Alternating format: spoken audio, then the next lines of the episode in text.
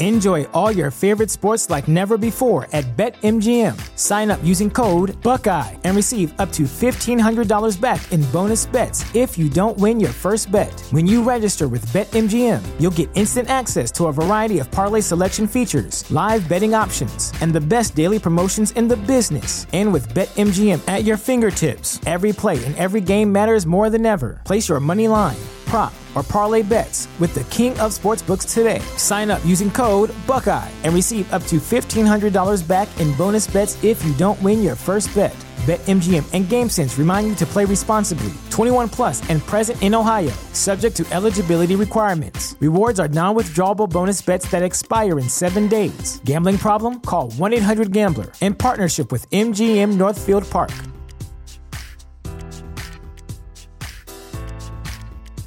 Support for this podcast and the following message come from Corient. Corient provides wealth management services centered around you. They focus on exceeding your expectations and simplifying your life. Corient has been helping high achievers just like you enjoy their lives more fully, preserve their wealth, and provide for the people, causes, and communities they care about. As one of the largest integrated fee only registered investment advisors in the U.S., Corient has deeply experienced teams in 23 strategic locations. Corient has extensive knowledge spanning the full spectrum of planning, investing, lending, and money management disciplines. Leverage Corient's exclusive network of experts to craft custom solutions designed to help you reach your financial goals, no matter how complex they may be. Real wealth requires real solutions. For more information, connect with a wealth advisor today at corient.com. That's C O R I E N T.com. Corient.com. and then and then it was eerily quiet and then my mind was kind of like you know the head in the fishbowl Then it takes me into the bathroom and says, This is how you brush your teeth. Brush, rinse, repeat. Brush, rinse, repeat. Brush, rinse, repeat. But there were two girls, and it was like, you don't have to give us a ride. You can't tell us no. You can't refuse us. He'll let us in his car. the thoughts were all alone in this empty void you know the head in the fishbowl This doesn't look right. They got close enough where he said he could see, you know, their eyes and, and how intelligent they seem. This doesn't look right. These gremlin type creatures. This doesn't look right. No pupils, no iris, three fingers, three long fingers. And this is when the mental torture and then and then it was eerily quiet Well, here we are again, Rob. It Must be Tuesday. It must be. And we don't really have a guest tonight, even though there will be a guest on this show. Yeah, there's a At guest on least the I show. hope Yeah, yeah. there will be. Probably. If not, you're just going to get a show that's going to last about an hour. But you have us. So what more could you ask for? yeah. We'll see. It's, it's the holiday season. Schedules are crazy. Everyone's hectic. Mm-hmm. We got gifts to buy. We got family to work around. You know, You had a cello recital you had to attend last night. that's right. My yeah, my daughter was performing in her, her school's symphony orchestra, which was very interesting. Well, I saw a clip that Alyssa put on uh, Facebook. Yeah, she's in the advanced orchestra. They sounded really and they good. sounded really good. Yeah. But you have to like that they they have them play at the very end so that you they make people sit through all the uh the beginner orchestras like all the stuff that And- sounds like total crap. Like, it's I- a bunch of nine year olds. I mean these kids are giving it their all and God bless them like they you know they've improved a lot and they're trying hard and they love what they're doing and it's great and I love that kids are getting into music. I love that there's still music programs in schools. Absolutely. But you know what? They've only been at it for 4 months and string instruments are hard to play and oh my gosh, do they not sound It just like- sounds like, like- strangling cats. it's like nails on a chalkboard. Well, just remember, there was one time you were a beginner, Rob. It was, and my parents made me practice out in the garage for a reason. Please go to the garage now. Practice that outside. Well, yeah. Um, you know, not been too hectic for me, but I get it. When you got a family, that's kind of how it goes. And uh, our guest that we're we're going to have on tonight, but I'm going to do the interview next week. But for anybody else, you really don't care because you'll hear it on this one, hopefully. Uh, I'm going to talk to Michael Hughes later on. But I just thought we would do, you know, because we don't really get a chance a lot to just kind of like where it's you and I speaking. Um, you know, we wish that we, there could have been a third person, but everybody crapped out on us tonight. Yep. And of course, no Luke. He didn't get his schedule changed yet again. Uh, which I was hanging out with him the other night, and we actually ended up at his workplace and was talking to his boss. And I, I was almost tempted to say, "Will you give Luke Tuesday nights off, please?" You should have. That'd be hilarious. Yeah, just you know. It's like, I really on, just don't need him one night a week. you- yeah, just yeah, one day a week. It's so you can work him so to death hard. the other six days. We don't care. I, I hope he's going to rejoin us at some time soon. But uh, we do have some some cool things to kind of end end out the year. But you know, I thought we I just I got some stories that uh, I thought we would kind of cover, um, kind of in the paranormal realm, and just some weird stories and maybe a story about some later some uh, the latest Facebook tomfoolery. So we'll we'll- we'll get to that, but I thought I would start out talking about spectrophilia. Do Come you again? know what spectrophilia means? Spectrophilia. Spectrophilia. Spectrophilia. Got to use your Latin and your Greek roots. That's right. Philia. I know that part. Uh, spectro. Spectrophilia. This is like I, I. I'm scared to venture out on a guess on this one. But are we talking like like like phantom sex or something? Exactly. Ding. Yes. wish you wish you had a soundboard. You could do some little dings. Ding and- ding. so yeah, uh, spectrophilia for 500, please. spectrophilia, according to the Book of Knowledge, is sexual attraction to ghosts or sexual arousal from images in mirrors, which the article goes on to not explain. Wait, as wait, well wait, as the Sex- sexual attraction to ghosts. yes, Okay. our sexual arousal from images and mirrors. All right. as well as the phenomenon of sexual encounters between ghosts and humans. That's the only part that I was guessing. Mm-hmm. I didn't think I don't. I don't see how you can have an attraction to ghosts without being like bombarded by ghosts. like, you know what I mean? Well, you know, ghosts are real, as as people like to say. But uh, I have an article here. This is from that really responsible news source called uh, Vice. One of their one of their affiliates called Broadly. And I thought this was an interesting article. And I actually have a uh, I actually have a clip that we can play about this. Um, but this is called Fed Up with Mortal Men, Women Are Having Sex with Ghosts. And being that I'm single and have been for a year now, I guess I'm just screwed. I guess I'm just can't not not gonna be as good as the ghosts, I suppose. I don't know, Adam. I think you've got a lot of redeeming qualities that make you better than a ghost. Mm. I might be biased as a friend. Well, thank you. I, I appreciate that. Two women recently came out about their sexual experiences with ghosts, but they're not the first to claim they've gotten intimate with the paranormal.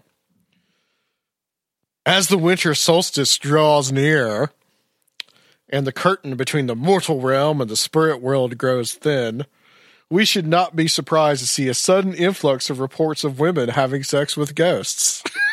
Sorry. We should not be surprised. Earlier this week, a woman named Sian Jameson told The Sun, another responsible news source from the UK, that she had a sexual encounter with a handsome ghost in a remote Welsh cottage following a traumatic breakup with her boyfriend. At first, he visited her in a series of erotic dreams, then materialized beside her. During the lovemaking, I sensed all kinds of things about him. His name was Robert, and he lived over 100 years ago, she recounted to the tabloid. There you go, Rob. Fine name. Fine His name. body was soft and light. Even when he moved on top of me, pressing down, he felt almost weightless. He was very strange, but the sex was amazing. Yeah. Shortly after, a woman named Amethyst Realm appeared on the British daytime television show this morning, which is the clip I'm going to play, claiming that she began having sex with ghosts in her home and has not had and has not had had since with a human being since. What a terrible sentence. Her first erotic encounter with a ghost occurred 10 years ago while she was still in a relationship with her mortal fiance. As can occur with affairs, Realm was caught mid coitus when her husband to be returned early one day from a trip away. He saw the shape of a man through the spare room window, she explained. Betrayed, Realm's fiance broke up with her, and she and the ghost then decided to have sex everywhere in the house. That's not the word used, but uh, you can use your imagination. Once my fiance had left, we had sex everywhere, but always within the building, she said. That particular ghost romance lasted for a time until the entity started to appear less and Realm ended the interdimensional affair. After that, Realm began to have regular sex with a variety of ghosts, each as distinct in style and feel that any human mate might be. I've got, I've got not no, that's terrible. I've got not interest in that's in in men now. She proclaimed. I think it's I've got no interest in men now. Check the typos before people what? Why can't people check typos uh, before they publish something on the internet? I know. I, I need to be an editor because I come across this stuff all the time and I'm like, come on, somebody is getting paid to read this and approve it. Somebody's getting paid a lot more than me to read this and approve it. For real, dude. Paranormal sex has been a subject of fascinations for centuries across culture. From the Japanese vampire Yuki-onna, who's said to sleep with men and kill them, to Lamia, a Grecian shapeshifter who lures and murders men. Merlin himself had a demonic father, and myths abound of sexual spiritual beings such as the half fairy Melusina and the iconic Lilith, who has sex with men in order to birth demons. This fascination clearly has persisted in the modern age. Beyond signs and realms accounts, countless people, including the pop star Kesha, Nashville Girls, Really? have reported such experiences. Through history, there have been people who claim to have consensual sexual intercourse with human spirits, as well as many that claim to have been forced into sexual intercourse by an entity. This is usually called spectrophilia, says Jason Hawes, founder of the Atlantic Paranormal Society and cast member of Sci Fi's Ghost Hunters. People who have sex with ghosts experience both positive and negative encounters, explains Lloyd Auerbach, the director of the Office of Paranormal Investigations and president of the Forever Family Foundation, who's wondering why he's being interviewed for this article. I, I added that in. An organization dedicated to understanding the afterlife. In his experience, most of these reports tend to be bad, though he concedes that this may be because people are less likely to call paranormal authorities after a pleasant encounter. The, the reason we hear about the negative ones mainly is because people are calling for help, Auerbach says. He tends to hear of joyous spirit effing in casual convers- ca- casual circumstances like parties. If one is experiencing harmful or unwanted sexual advances from ghosts, the situa- the solution is encouragingly simple. The living have more power phys- psychically than the dead will, would ever have. Auerbach says, I think it's physically, actually, but it says psychically. Another typo. In order to deflect such unwanted advances, one need only visualize a force field surrounding them to energetically deflect the predatory phantom. The experience of spirit contact is nuanced. According to Auerbach, those who think they've had sex with ghosts are often going through breakups or mourning the death of a hmm. lover and tend to experience the sexual encounters in their dreams. In many of these cases, he says, the ghost in question could just be a creation of the unconscious mind.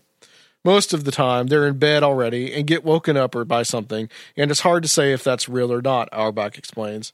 According to Hawes, more than 99% of these claims can usually be disproved, with the majority being some form of vivid dreaming, sleep paralysis, and or hallucinations. But the remaining less than 1% of encounters, he insists, are real as hell.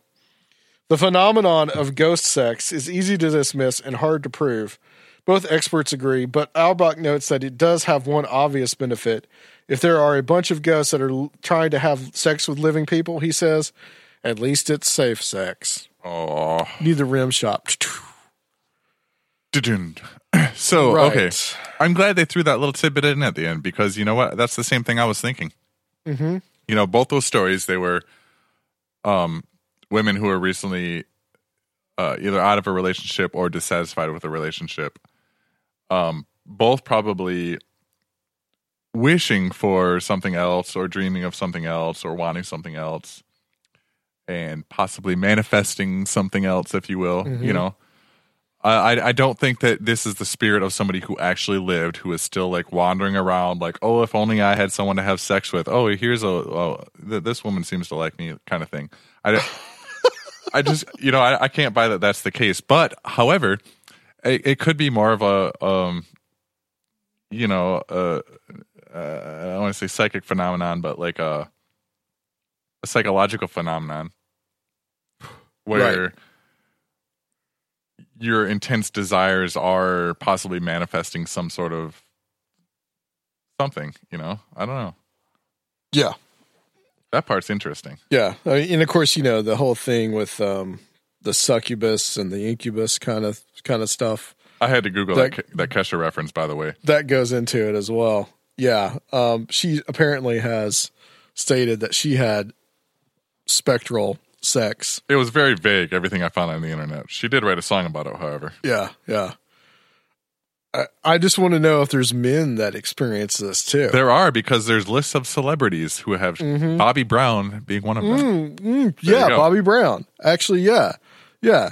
So let's. I'm, I got this queued up. This is uh, this is from this morning, which is a uh, kind of a tabloid television talk show in the UK, and this is Amethyst Realm speaking about her sexual experiences with ghosts.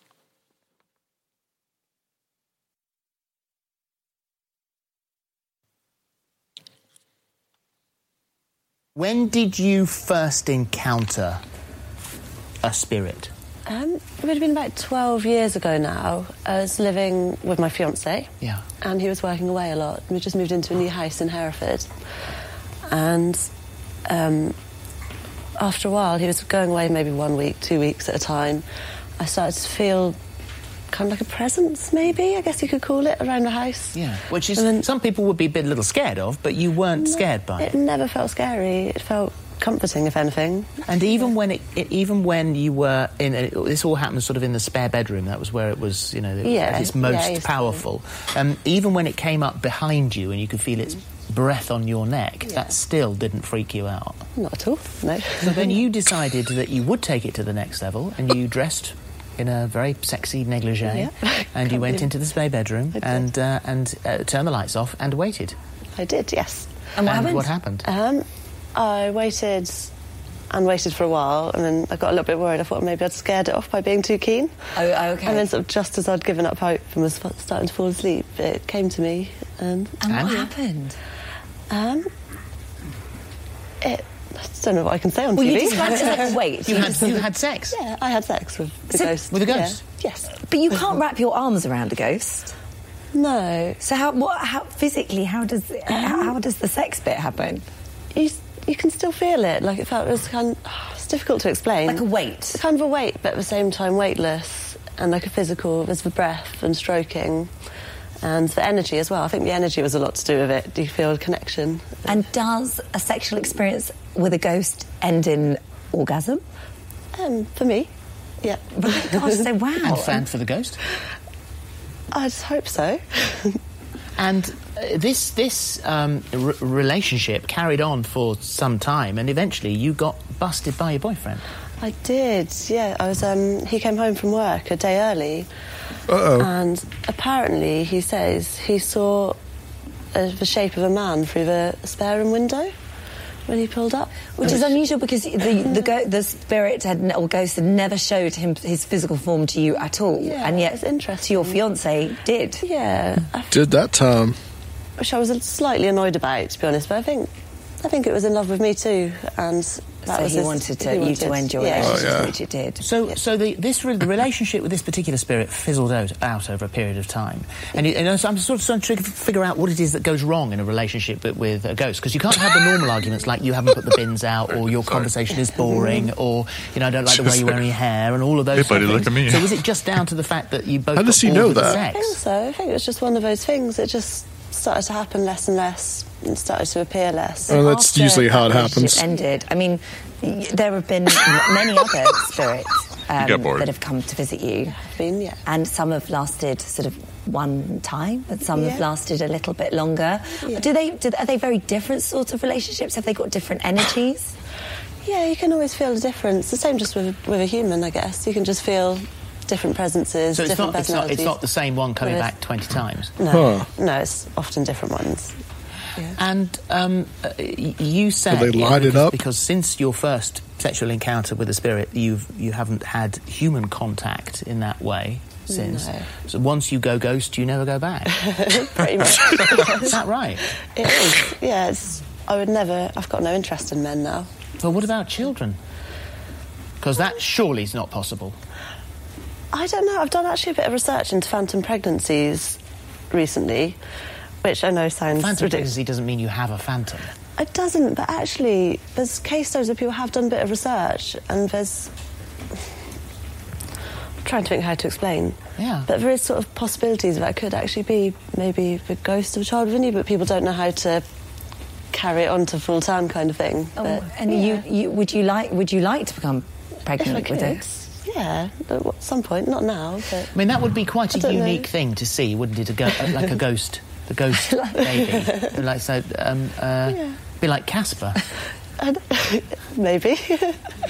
Hopefully not, do you um do you because we we spoke to Chris Frenchy we've had on many times um here and asked what he thought because he always likes to put the argument against uh, these sorts of things and he said that what might be happening to you could be explained by sleep paralysis, which is just in those early moments of sleep uh, where you're uh, conscious but your subconscious takes over. And many people describe sexual feelings that happen. That it could be that. Could could that be a possibility or? Not? I don't think so, because my first ghost um, used to follow me around the house and kind of lure me in, so I was definitely awake while I was walking around. So, So d- does the, does the, the the sex part of it always happen in the same room? No. Well, he's really So, interested yeah, in this. Like he's fiance left. It, was It could be it could be anywhere. Where did you do It's it? like outside the you know, house. I really want to know. building. How did that happen? So is it the house? Do you think? I mean, obviously I you as well. They found Totally baffled. I should imagine you've got quite a name for yourself in the spirit world. for the for the for the future, uh, you the, the, for, uh, you the, no need for uh, a, a boyfriend or husband. They're lining anything up like at that. the portal. Humankind, you are happy now. This is this is for you the way the way you It want your life yeah. to be. Dearly, I'd like to find one that I would like to settle down with and spend the rest of my life with. But Of course. yeah, it's, I'll never go back to men. Waiting for Mr. Right. Yeah. Oh, it's amazing. um, thank you very much indeed. Absolutely okay. fascinating. We discuss all sorts of things on here, and I think this one's a first. So thank you. All right. Okay. Yeah. So,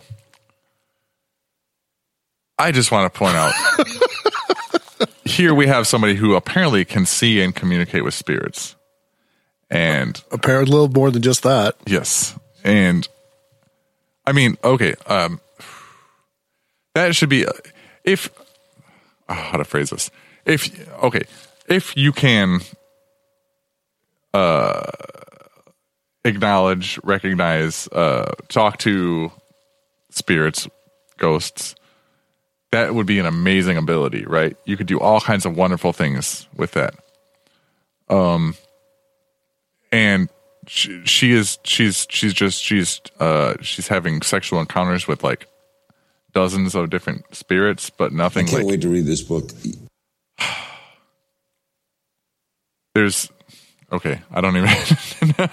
You don't even know where to go with I don't know this. where to go with this. Uh, okay. We, well, well, yeah. The, so the, I, the, I I didn't catch that the first time I watched the video.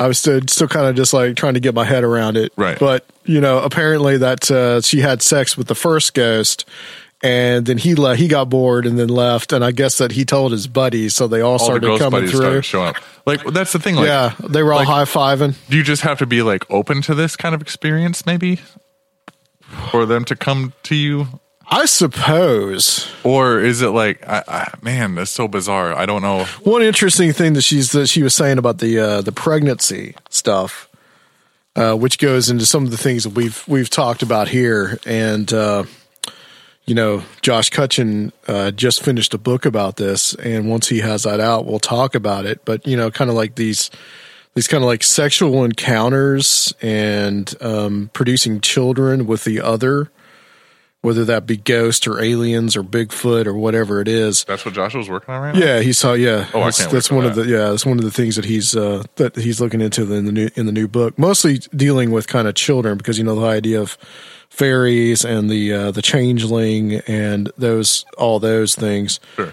Um, he so he talks about that and he's going to talk about that in his new book. But I was looking into it today about the incubus and about the succubus and all the things that are around that. And one of the ideas that was, and this is in the Malleus Maleficarum, which is a 15th century book, which is basically like the, it translates to the hammer of the witches. Mm-hmm. And so it details a lot of these kind of occult things and these demon, these demons and all that. Yeah, I've heard of this. Well, it talks about how the succubus will get, which is the female version that has sex with men, will gather the will gather the men's sperm and transfer it to the incubus, and then the incubus will have sex with a woman and transfer that sperm over to the woman, and the child will come out as half a half demonic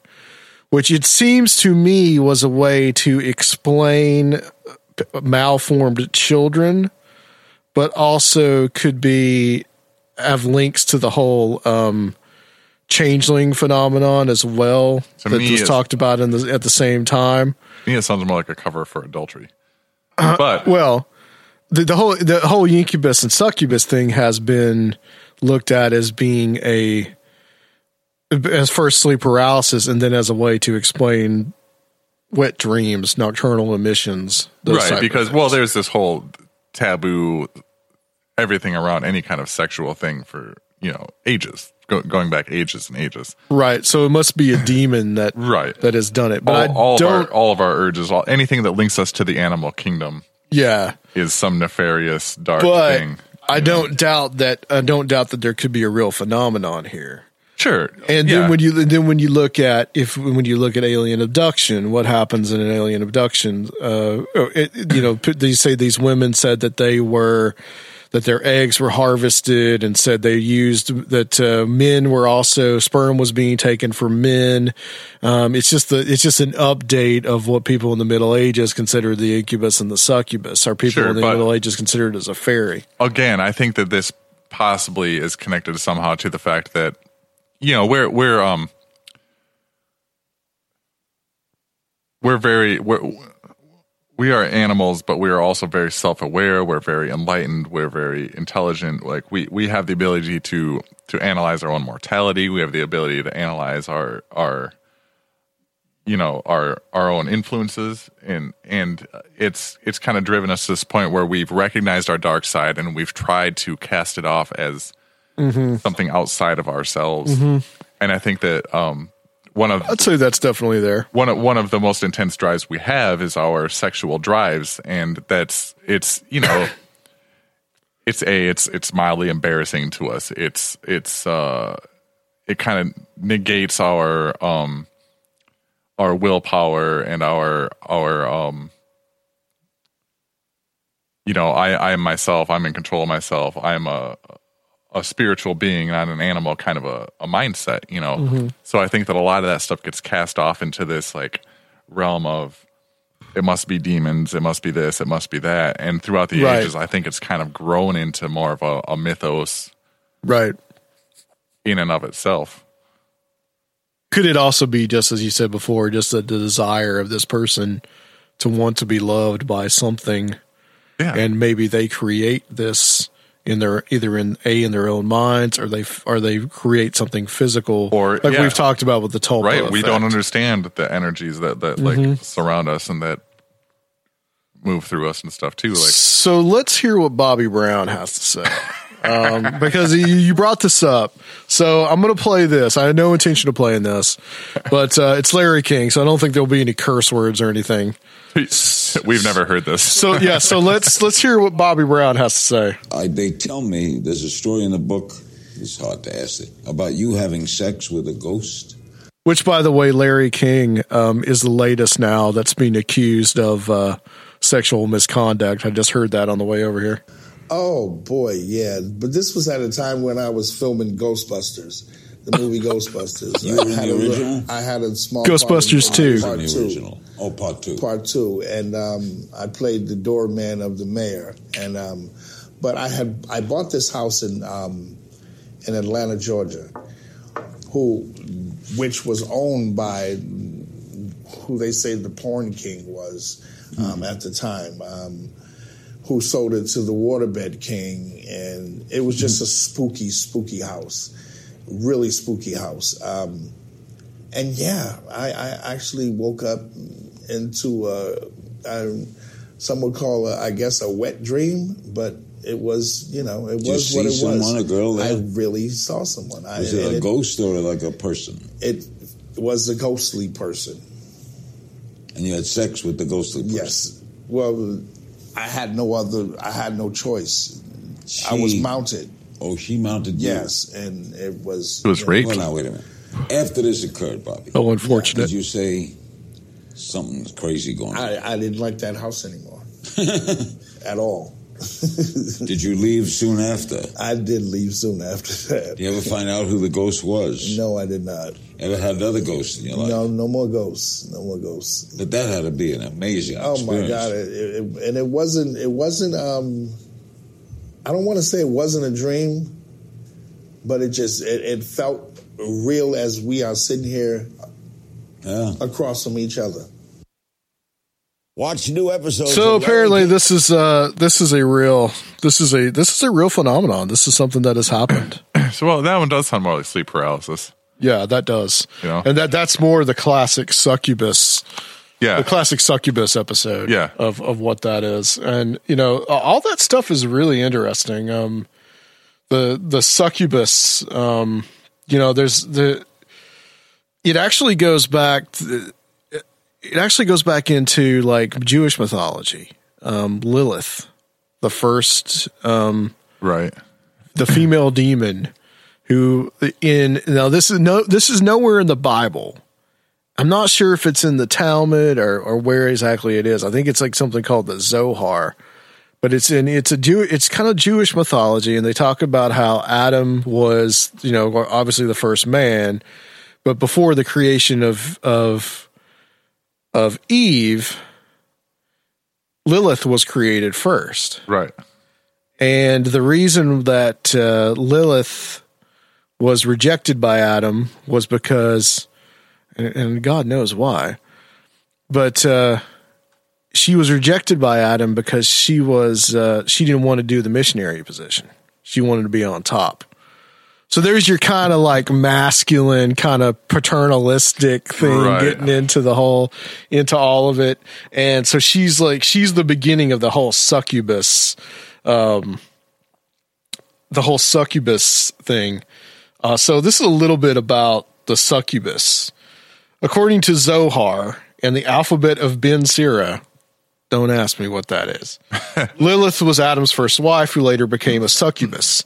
She left Adam and refused to return to the Garden of Eden after she mated with Archangel Samael. Boy, I mean, this is some dirty stuff. Yeah. In Zoharistic Kabbalah, there were four succubi who mated with the Arch- Archangel Samuel. There were four original queens of the demons Lilith, Eisheth, Agrat, Bat Mahalat, and Naamah. A succubus may take a form of a beautiful young girl, but closer inspection may reveal deformities of her body, such as bird like claws or serpentine tails. Folklore also describes the act of sexually penetrating a succubus as akin to entering a cavern of ice. And there are reports of succubi forcing men. This is this is really good. You ready for this? Uh, I don't know if I am. Reports of succubi forcing men to perform cunnilingus on their vulvas that drip with urine and other fluids. Other fluids. Ugh. In later What? folklore, a succubus took the form of a siren.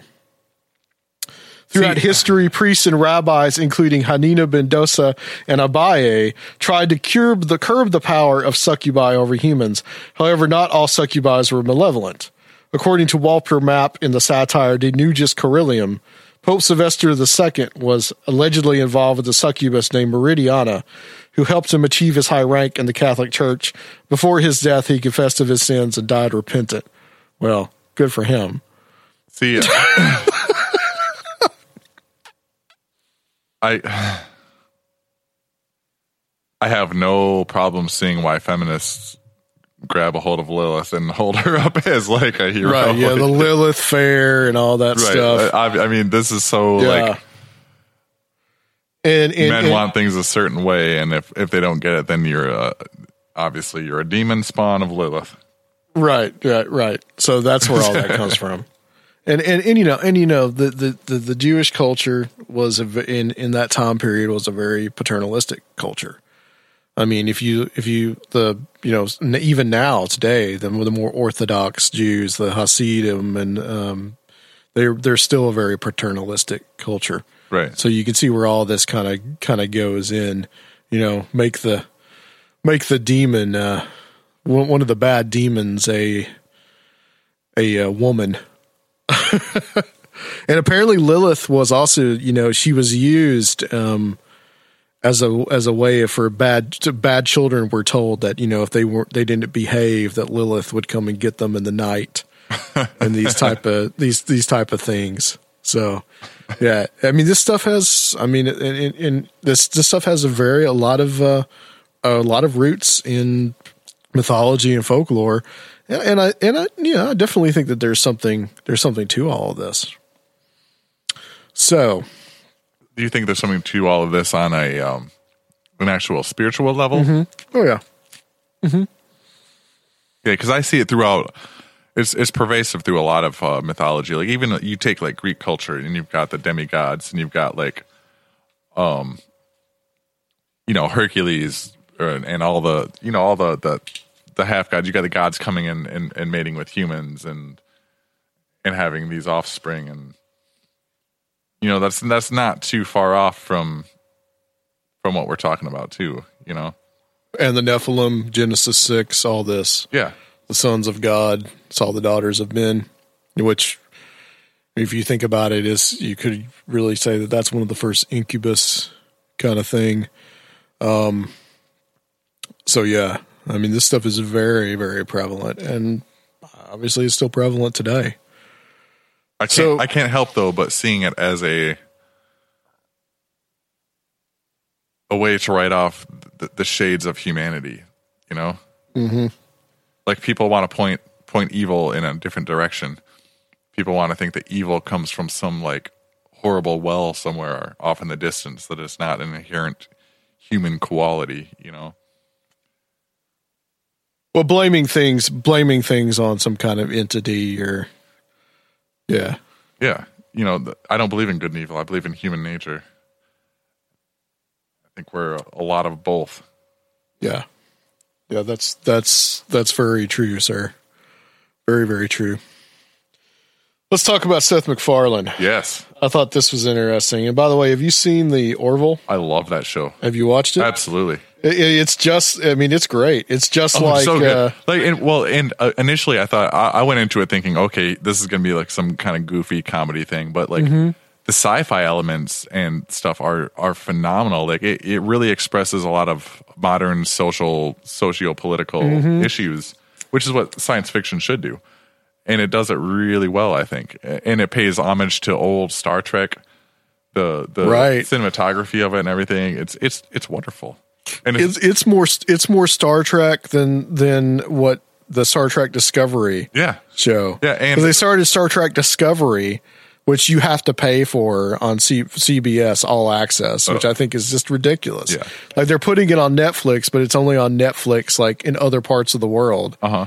And this this show has been more has been more Star Trek than And it's, what it's- is what they're saying is Star Trek now. And it's got great stories. It's got characters. It's, it's have some goofy Seth, Seth Mhm. MacFarlane humor. Just you know, if that's what you're into, it's got enough of that to please you. But it's also like if you love sci-fi, which Seth MacFarlane obviously does, like it's great. Well, did you see the last episode? Yeah, where you know they were uh, since they were, I was talking about the children using Lilith. You know, like what is the Mm-hmm. the first the officer, his ex wife uh, Kelly. Kelly, goes Yeah. down to this planet that's like it phases in and out of its universe every Yeah. like so every, was like every eleven days. like 900 years have passed or something. Yeah, it was like 700 years, and Yeah. she she comes down and helps some kid, and like heals her, and then like they start to worship her. Yeah, next time, next Yeah. phase around, like there's a uh, religion based on it, and yeah, eventually they pass through all that and find this enlightenment or whatever. So it's it's so very much in the tradition of like uh, the old Twilight Zone episodes Yeah. and uh the some- some of the best stuff that Star Trek did. You know, I mean, the, people don't realize just how much Star Trek, the original series, how much social commentary that it had, and how much how much groundbreaking it did. Right. As kind of as kind of cheesy as it looks to us now, fifty years later. well, it had a TV budget in like what the '60s. Right.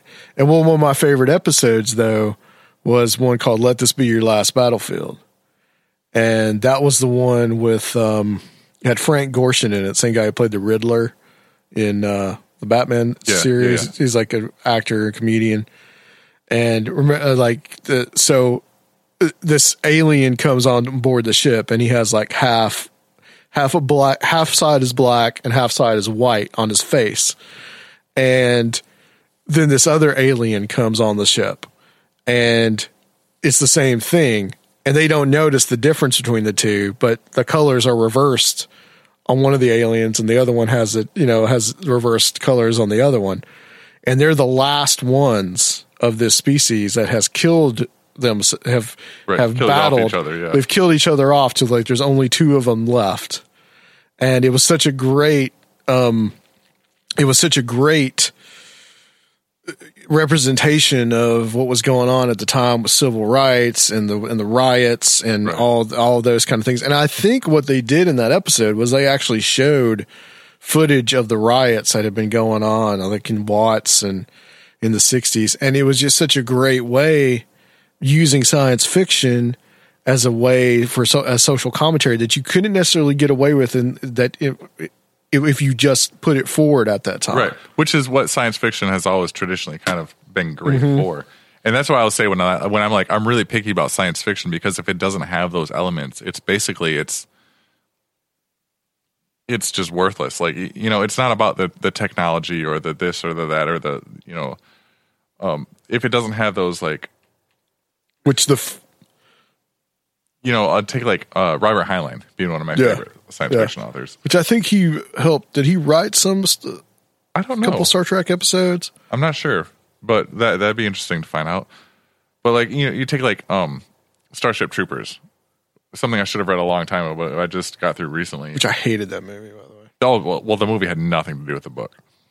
But the, Right, the book, as I understand. yeah, the book the book has this. It's it's set in a very, it's it's a very fascist society in certain ways. The the the movie kind of portrayed those elements as even more exaggerated, but it's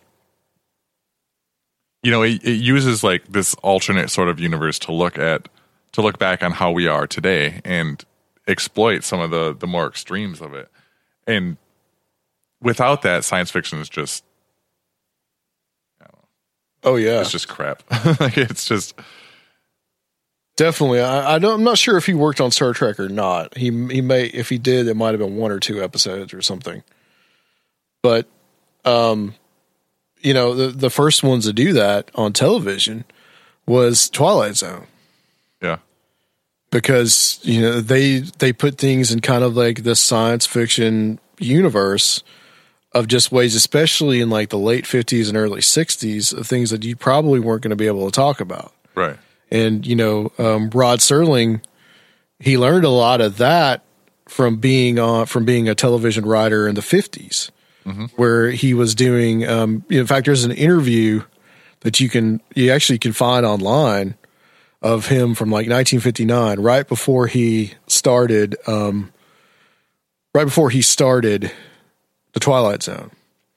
And he's worked on this show called playhouse 90 and he basically his his gripe was with was that the television writers didn't have all the freedom that they should have because of the sponsors.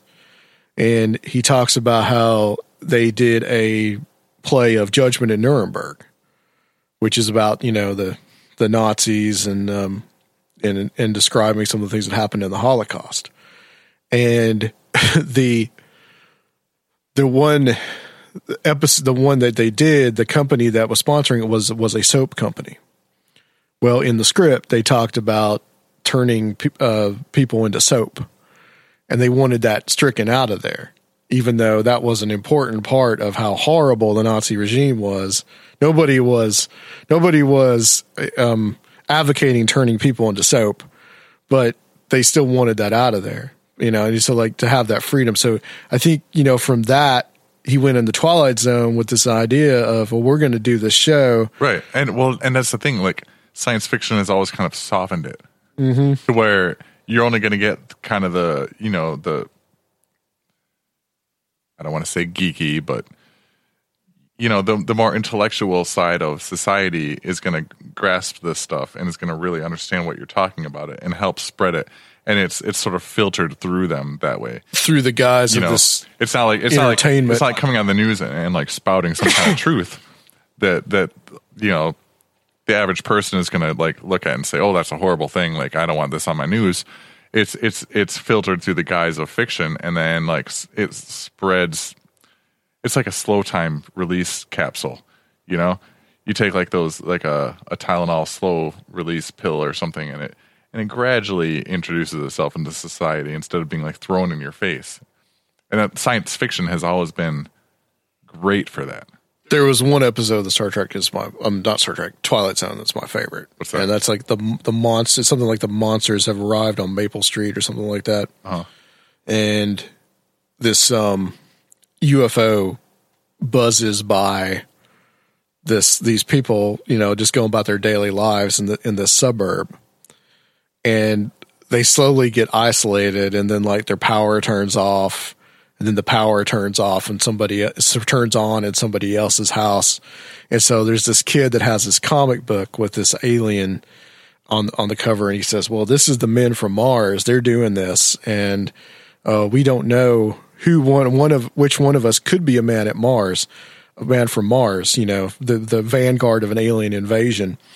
And uh, then the lights come on in one of this in one of the people's houses and they start saying well you're you're an alien you know you, and and it's like no you know me you know I've, I've I've our kids have gone to school together you know it's like we don't but we don't really know you and everybody starts getting suspicious of each other Paranoia. and the paranoia increases Yeah. and then they start to then they start to to riot and go after each other and then it just pans up to the al- the actual alien sitting on the hill looking down and saying you know we don't even have, have to do anything. we don't have to do anything we'll just turn them against each other Yep. and it's such a beautiful um indictment of mccarthyism and Mm-hmm. what had happened in the 50s and what was still happening in, in the in the in the you know the context of the cold war at that time Yeah, and, and of- what is still happening now Any kind of witch hunt scenario.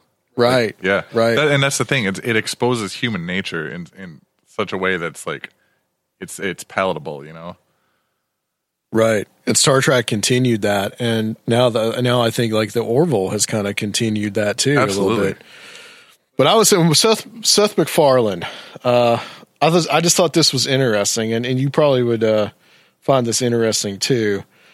Is you know with the whole like sex scandals and the you know all the, Kevin Spacey and all the stuff that we've talked about Harvey Weinstein, uh, how Seth MacFarlane and Family Guy have been calling out Hollywood's biggest scandals for years.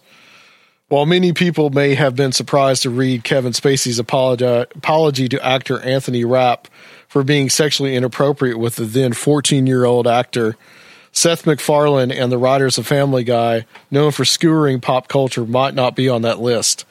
Soon after Spacey tweeted his apology, which included his coming out as gay, a Twitter user uncovered a 2005 episode of MacFarlane's animated series that calls out the House of Cards star by name. In the episode, Stewie, the baby of the show's family, runs through a department store yelling, Help, I've escaped from Kevin Spacey's basement, help me. Amazingly enough, the clip aired 12 years before Rapp's BuzzFeed News interview in which the Star Trek Discovery star alleged that Spacey had been sexually inappropriate with him during a party at the usual suspect star's apartment in 1989. No explanation has been given about the context of the line.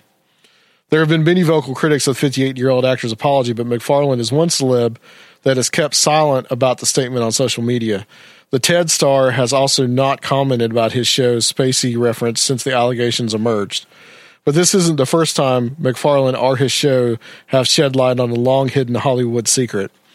After several and then dozens of women stepped forward to publicly accuse the Weinstein Company's Harvey Weinstein of sexual assault, harassment, and rape, internet sleuths uncovered a clip of MacFarlane making a 2013 joke on stage aimed at Weinstein, who has denied all claims of non consensual sex. When announcing the two 2013 Oscar nominations with Emma Stone, MacFarlane made a jab at the now disgraced movie mogul. Congratulations, MacFarlane said after announcing the nominees for Best Supporting Actress. You five ladies no longer have to pretend you're attracted to Harvey Weinstein. After the clip of the four year old joke went viral, MacFarlane released a statement on October 11th explaining that a female colleague had confided in him about an alleged encounter with, with Weinstein years prior. He wrote, Make no mistake, this came from a place of loathing and anger. And in a 2012 Family Guy episode titled Leggo My Meg-O, the cartoon series seemingly took aim at Brett Ratner, who is accused by numerous women of sexual assault and harassment. The producer's attorney has denied the claim on his behalf. In it, a man identified as Ratner bid $75,000 on the infant age character Stewie, who was dressed as a little girl at an auction for sex workers. Then in 2012's The New Adventures of Old Tom, Peter compares a local news anchor ruined re- reputation and career to Charlie Rose, Charlie Rose's, the veteran TV personality recently terminated by CBS and PBS over sexual harassment allegations. The episode then cuts to a clip of Rose firing back at CBS This Morning co-host Gayle King over his assertion that they'd be covering a story on how to sober up from a long night of drinking. That leaves us wondering what else has MacFarlane already told us. Bottom In- line, we need more Seth MacFarlanes in Hollywood. Interesting, huh? Yeah. Well, yeah. I mean, if you're part of those social circles and you start hearing that stuff, and you're Seth MacFarlane, who obviously doesn't care about what people think about him, and is Uh-huh. there to expose truths, and is there because he, you know, he has a passion for both filmmaking and for for um, getting the truth out there, like for exposing humanity for what it is, exposing Hollywood for what it is, you know, whatever it be. That's, I think that's great. I think he's taken his platform and his power and he's used it for good. Yeah. You know, Yeah, agreed. I can't commend him enough. And you know it, Seth, if you want to come on our show, I think I'll let him. I think I will let him come on our show. That would make us go gangbusters. Yeah, yeah. Well, I I think we may be in trouble Why?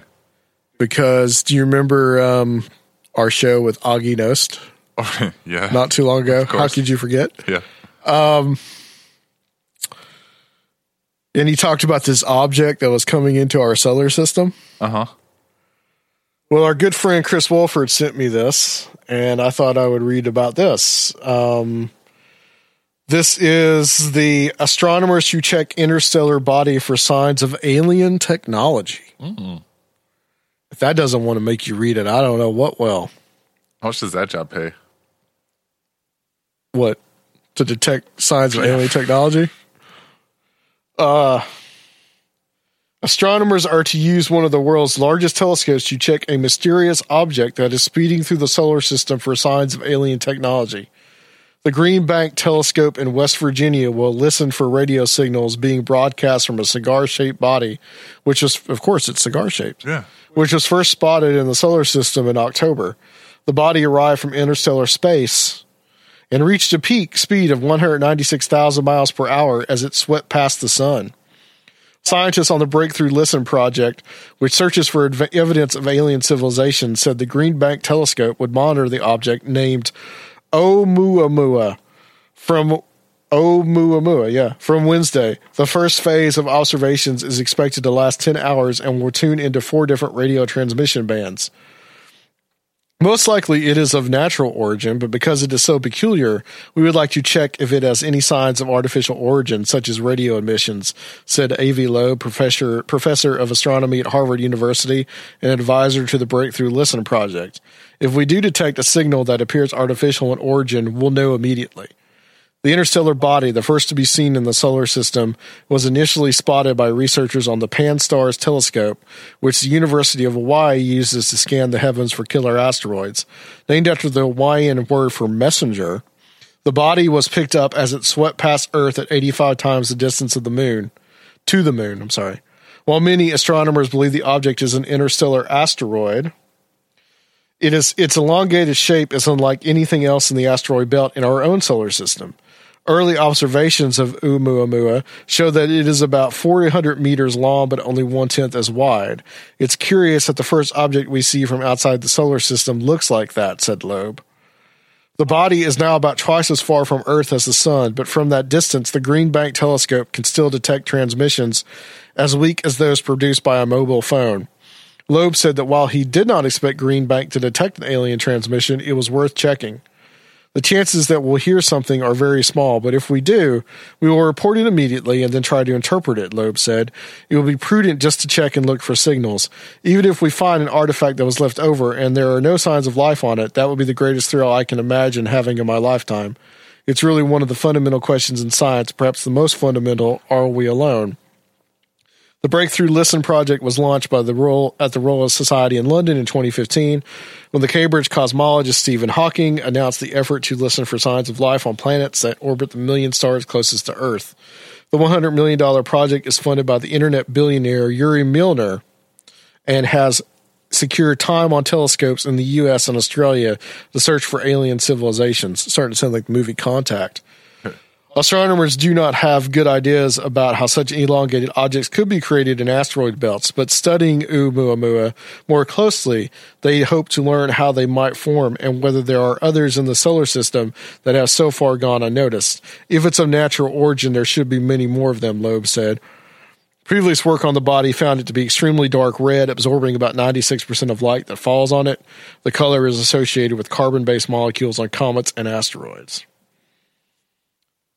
So, or it's the uh, it's the mothership that carries all the ships for the invasion. What do you think? Um, my cigar is out, by the way.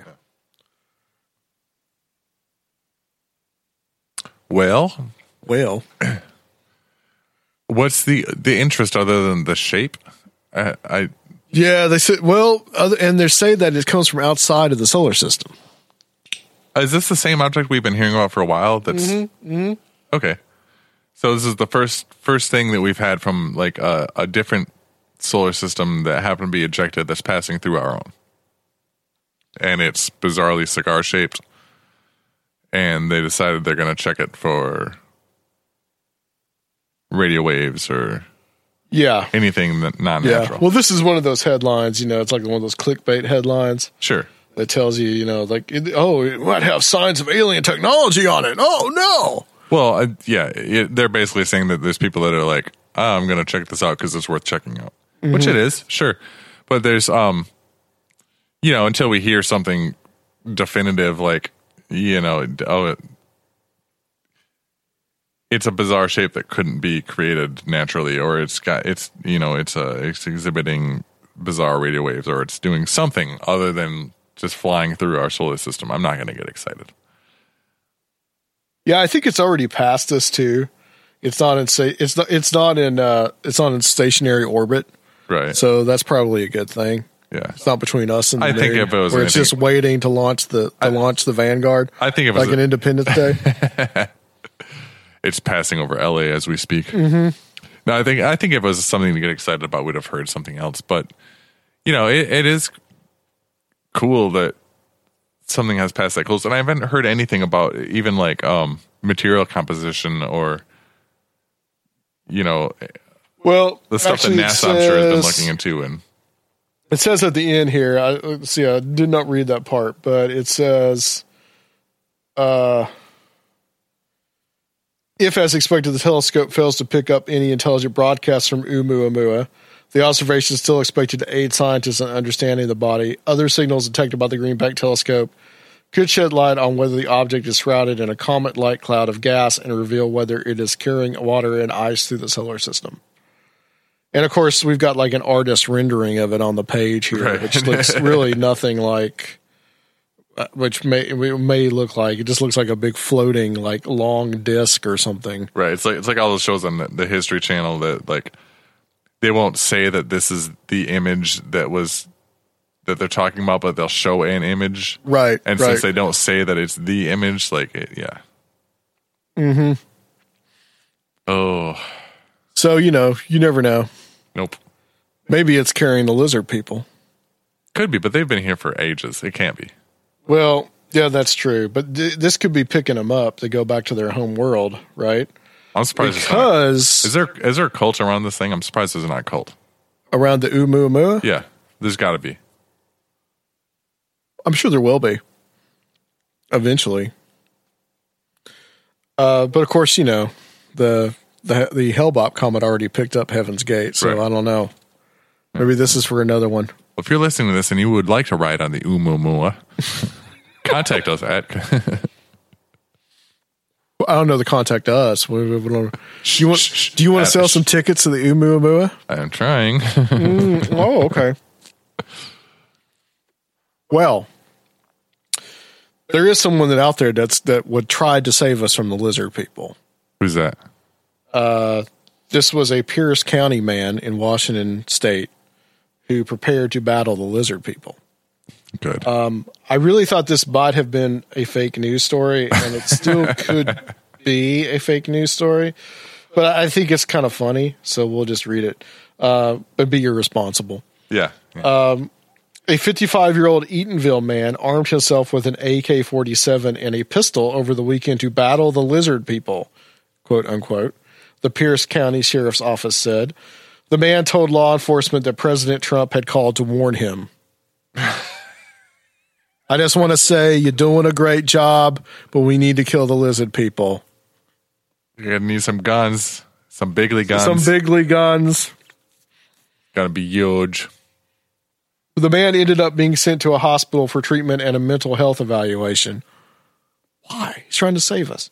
Just after 8 p.m. Saturday, a witness called 911 She's like to Terminator report a- 2. right. Sarah Connor was like just she had Yeah. to bust out and then save Oh. everybody. To report a, Jeep, a white Jeep Cherokee was stopped at 108 South Street South and Pacific Avenue South in Parkland. A state trooper later reported that a man got out of the Cherokee and was waving around an AK 47 and a pistol. A number of troopers and deputies converged. The man put the guns back in the car. He was ordered into the ground where he began to scream about sending in the news and the lizard people, the sheriff's department said. He resisted when officers tried to handcuff him. A trooper and a sheriff's department deputy both used a taser on him, the sheriff's department said.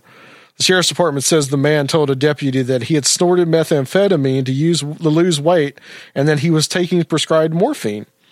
The meth doesn't make me crazy, man. The sheriff's department says the man told the deputy, the lizard people are real.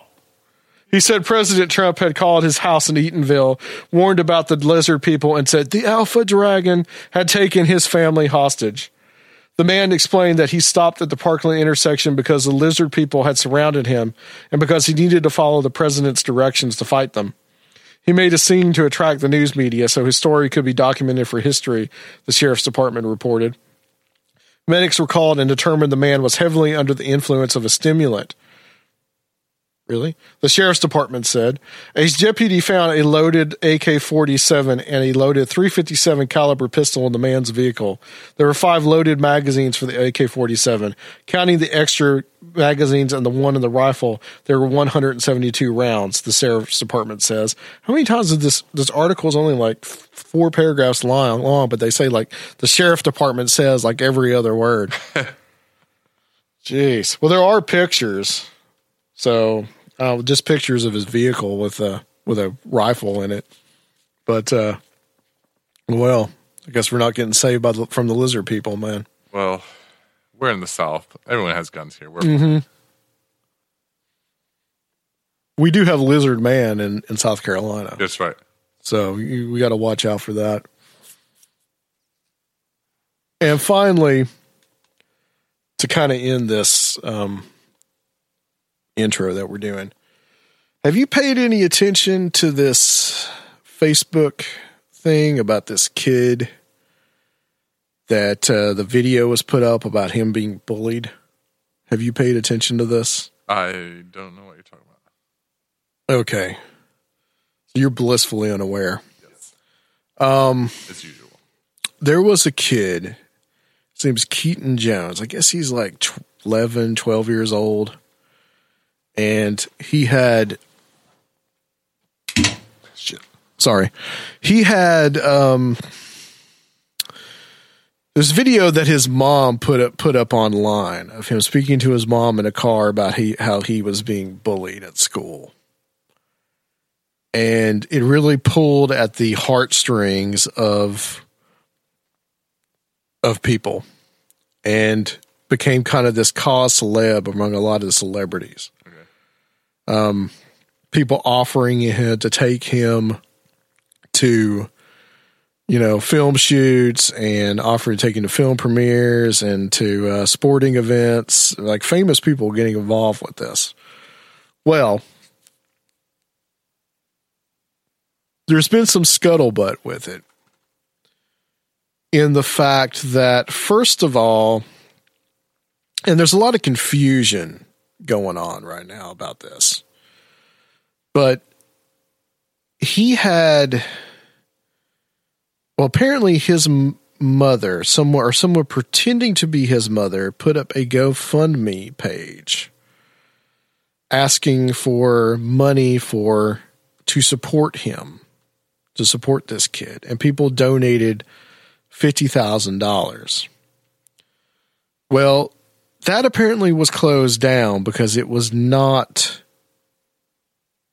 the boy's mother. But then she opened this a, a GoFundMe account under her name.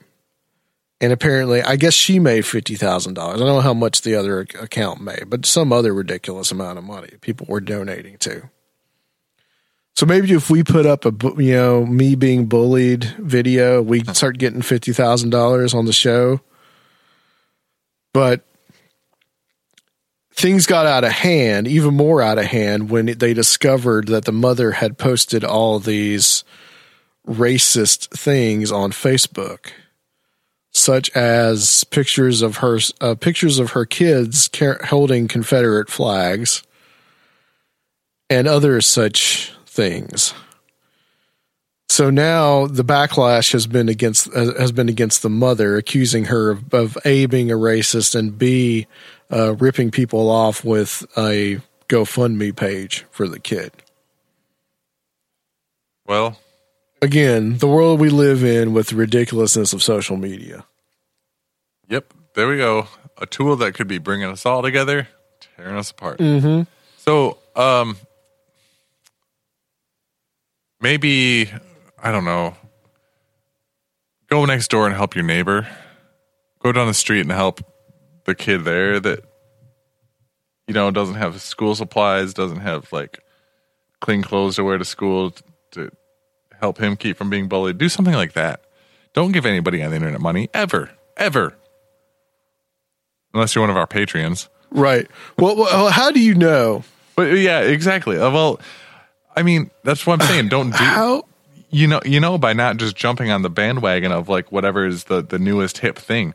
You know how many hundreds of thousands of children are out there right now, starving, hungry, would do anything for like a cup of rice. If, Right. if you want to help, there's so many ways to help. Don't jump on some Facebook bandwagon and think that you're doing the world a favor because like, there's for every person out there that's willing to donate and help out through some sob story like that, there's somebody out there that's willing to take advantage of it and just take the take those resources away from you. Like I'm not saying that helping people is bad, but I'm saying that helping people that you're not in connection with, that you can't see, that you're you're totally disconnected from, it, it, it's it's not going to be productive. There's people in your neighborhood, whoever this is that's listening. There's someone in your neighborhood that can use your help. Help them instead. Yeah. Very well said, Rob. Very well said. there's no there's no community vibe anymore and that's that's the thing that i think social media has destroyed is that like we don't have a local social the community is community. all all virtual. yeah Yep. And and mine is too. How do we know if this kid is really getting bullied? How do we know? How do we know that he's not just completely just? I mean, take take all the racist stuff and the GoFundMe stuff out of it. How do we know that you know that he's messing around with these kids, or they're messing around with him, and things get out of hand? yeah words are hmm. exchanged, feelings are hurt. I mean, kids are kids; they do this kind of stuff, and and and just like just how do we know? Right. We, we're, we're not we're not hearing the side of the other people in this. Right. We're just we're just seeing a a a a, a at best one minute video of this kid crying in a car, and all of a sudden that just pulls on the heartstrings. It's just like the it's just like the the it, it, it, it it's propaganda. It's propaganda. It's just like the little boy in Syria you know, which that which was tragic, but pulled at the heartstrings Sure. and was being used by was being used basically by by terrorists to do, to do that. Right. The terrorists. We we talked about this on the show, and it just every time something like this happens, there's always got to be this cause. We always we always have to have a cause that we are fighting, and whether it be anti-bullying or whatever it is. And now the choice is apparently is between anti-bullying and supporting someone that that is apparently racist. So it's like the you know you know that uh, there's a meme out there you'll see it on Facebook occasionally where it's like the superhero or something and he's got like a towel to his head and he's sweating and he's looking at a button and you know a red button and a blue button and he doesn't know which one to push you know, because he's he's he's conflicted. you know, so so this one is to the whole social media community right now that about this this Keaton Jones kid is do I which one do I push anti bullying or do I support racism? Do I support this mother's racism or do I support the whole anti bullying thing? And everybody's saying that you know, well, we don't, we, you know, we should still, you know, anti bullying is, is a problem. Yes, it's a problem. It's been a problem. But the other thing is, we don't know. We don't know the context of any of this stuff.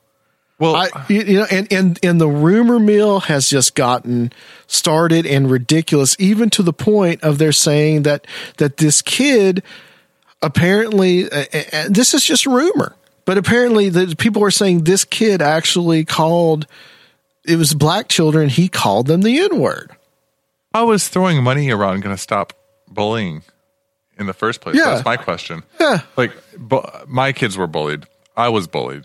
It, it happens. It's part of growing up and learning and learning to deal with society. It's horrible, and I don't think it should be promoted in any means. I think it should be stomped out. it makes people feel good. It makes them feel like they are doing something about something. right. That's it. And that's my thing. It's not go to your local school, go to your, you know, do something in your community to help. That will help. You can do it. You can make a difference. Mm-hmm. You know, it, it's it's it's it's brought attention to bullying. Well, that's been that's there that has been there's been an attention on that.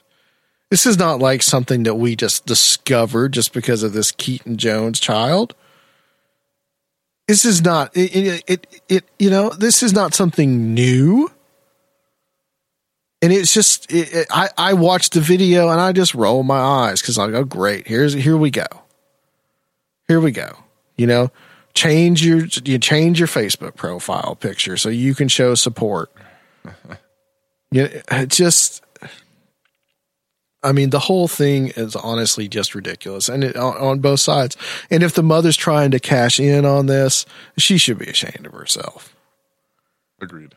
And there's also the possibility that if she is trying to cash in on this, she could be she it could have been set up. Because people know if they put something on the internet and it's and it's least bit tragic, they're going to get money out of it.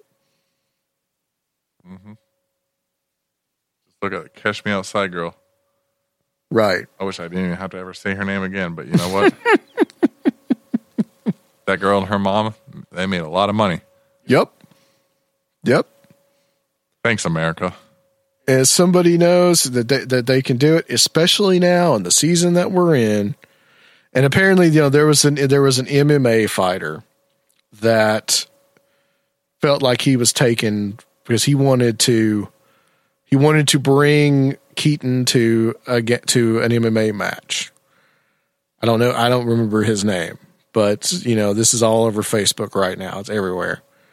So he apparently had talked to the mother or whoever this person was that had this uh, that had this um, GoFundMe page out, And apparently, this person said, "Well, I'm just trying to get money for my kids for Christmas.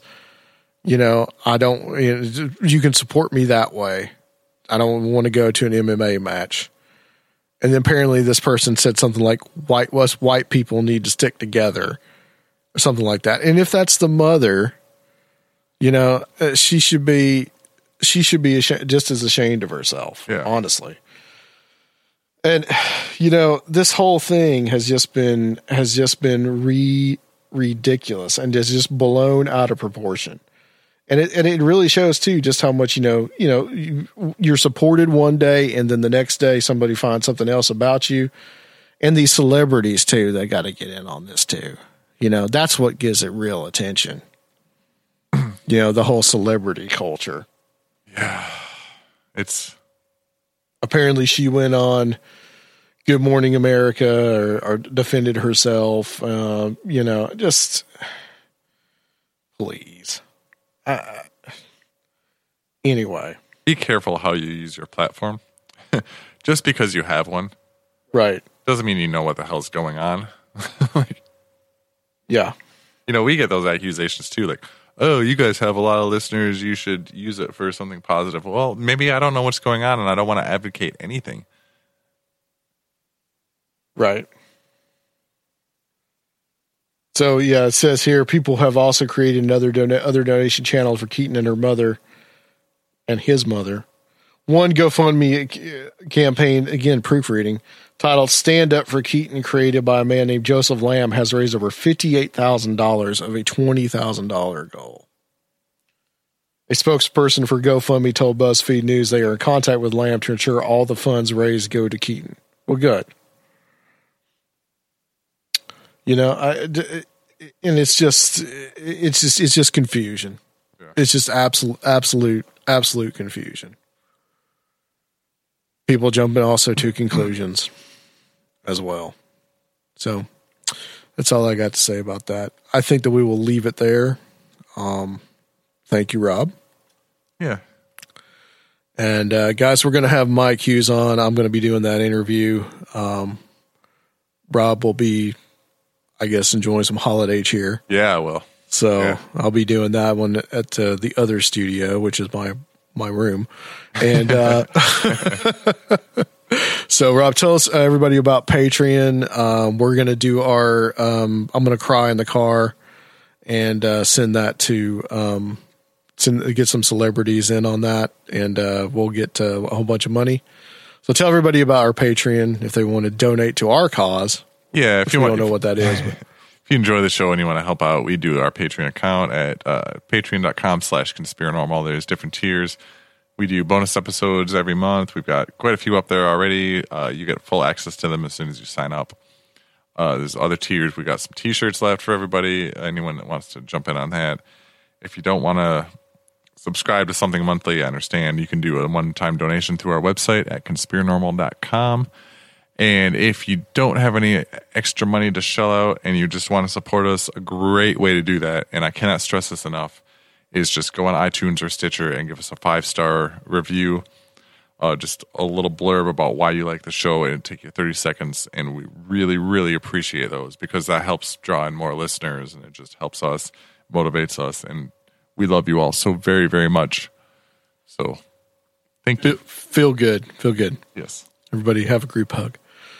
All right, guys. Uh, thank you so very much. And guys, we will be back um, next week with Doctor Future. Ooh, he's coming back to the show, and then we're going to have a small um, episode to end the year um, with our year in review, and we'll talk about uh, just you know who we interviewed and uh, who we thought was some of the the good ones were, and um, talk about some of that uh, and other things. So, guys, join us next time on Conspiranormal, which I'll be back soon.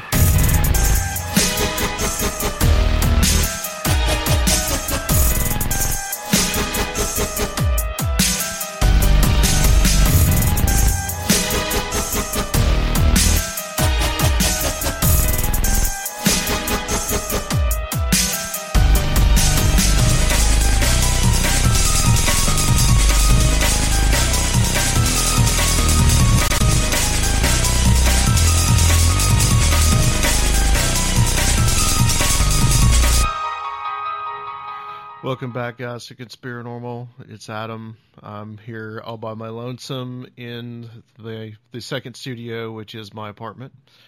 And uh, it's about a week or so later, and I have Michael Hughes on the line. I managed to track him down. Finally. yeah, absolutely. Mike, welcome back to Conspiranormal. It's good to have you. Hey, It's great to be here, man. Great to be back. Um, the primary reason that I that I wanted to get you on, and I know it's been crazy for you with moving and all that kind of stuff, so I really appreciate you you being back on the show.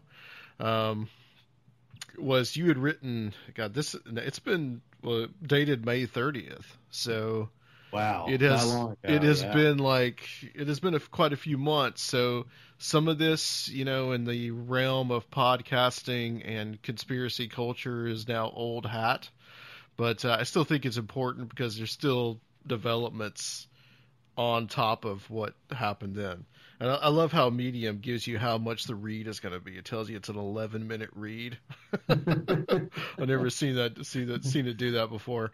But your article that you wrote in Medium, and I'll, I'll post this up on the show along with your uh, show notes along with your website so people can read it because I'm not going to read the whole thing.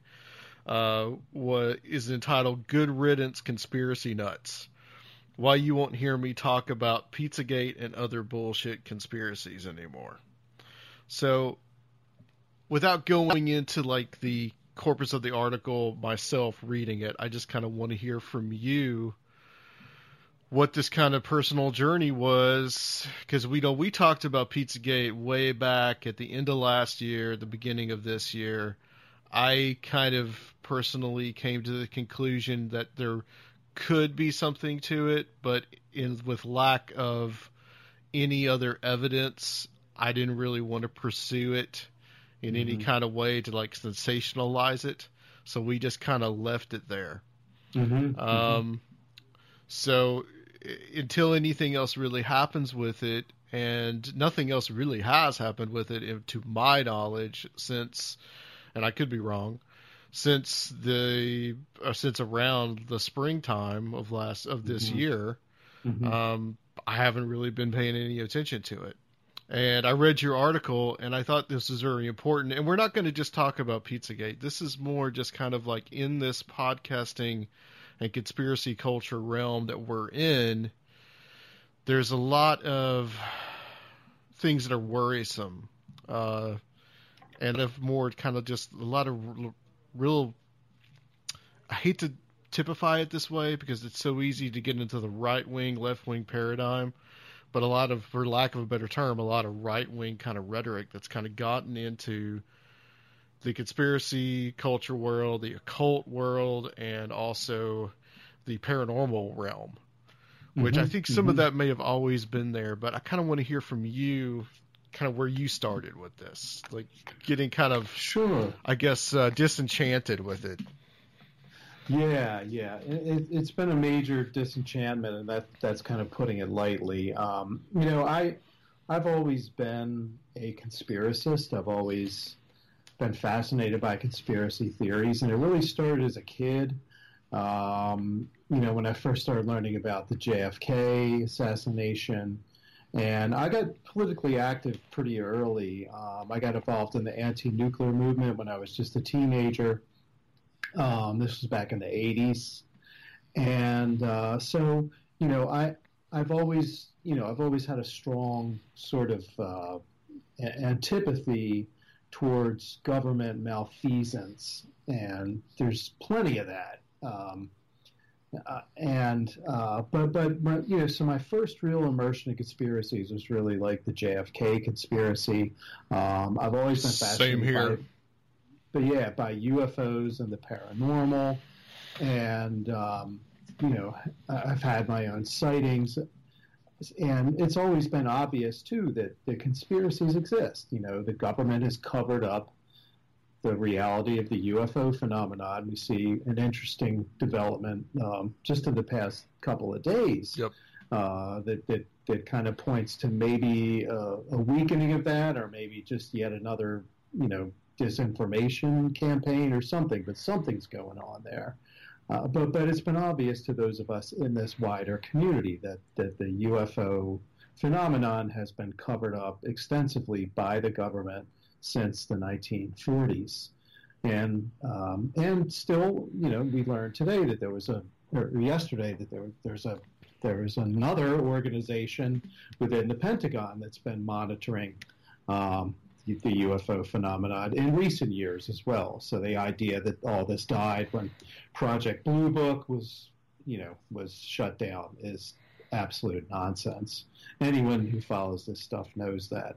So I've been a conspiracist. You know, I've always considered myself, uh, uh, you know, someone who's well read on conspiracies. I've been on, you know, bulletin boards all the way back to the days of Usenet and alt.conspiracy and um, you know some really great boards during the 90s and early 2000s like rigorous intuition one of my favorites and so you know it's my thing uh, i've i've i've i've lived in this world for a long time um, but when i really think it started to change was 9-11 and that's that's for a number of reasons. I mean, there there are lots of very hinky, uh, you know, issues with the official story about 9/11. But we also saw kind of, you know, this was when the web was really taking off, um, and YouTube and things like that were really starting to get underway. The fact that people could be at home and create these compelling videos out of out of news footage and things like that. Um, what we started to see is just this this this sort of homegrown conspiracy, uh, these these networks developing, and the, the, ability to create content that looked really professional. I remember the Zeitgeist uh, video. I don't know yeah. if you watched those. You know that was really that was really groundbreaking, and it was really the first time that something you know, that, that was cons- would have been considered fringe really became widespread. You know, there were people, you know, just people I'd run into in my day to day activities had nothing to do with conspiracy culture that were suddenly talking about, oh, did you see Zeitgeist? You know, did, um, and and that explosion of you know the beginnings of social media and the internet, um, it really just made conspiracy culture part of mainstream culture, and that was good in a lot of ways, and it was it was it has some really you know negative repercussions as well, and um, so that's when things started to change, and then really um, the the rise of social media and the fact that we can self-select to live within these mediated reality tunnels of information um, so, you know, the fact that if you're a liberal, your Facebook or your Twitter can look very different than if you're a conservative.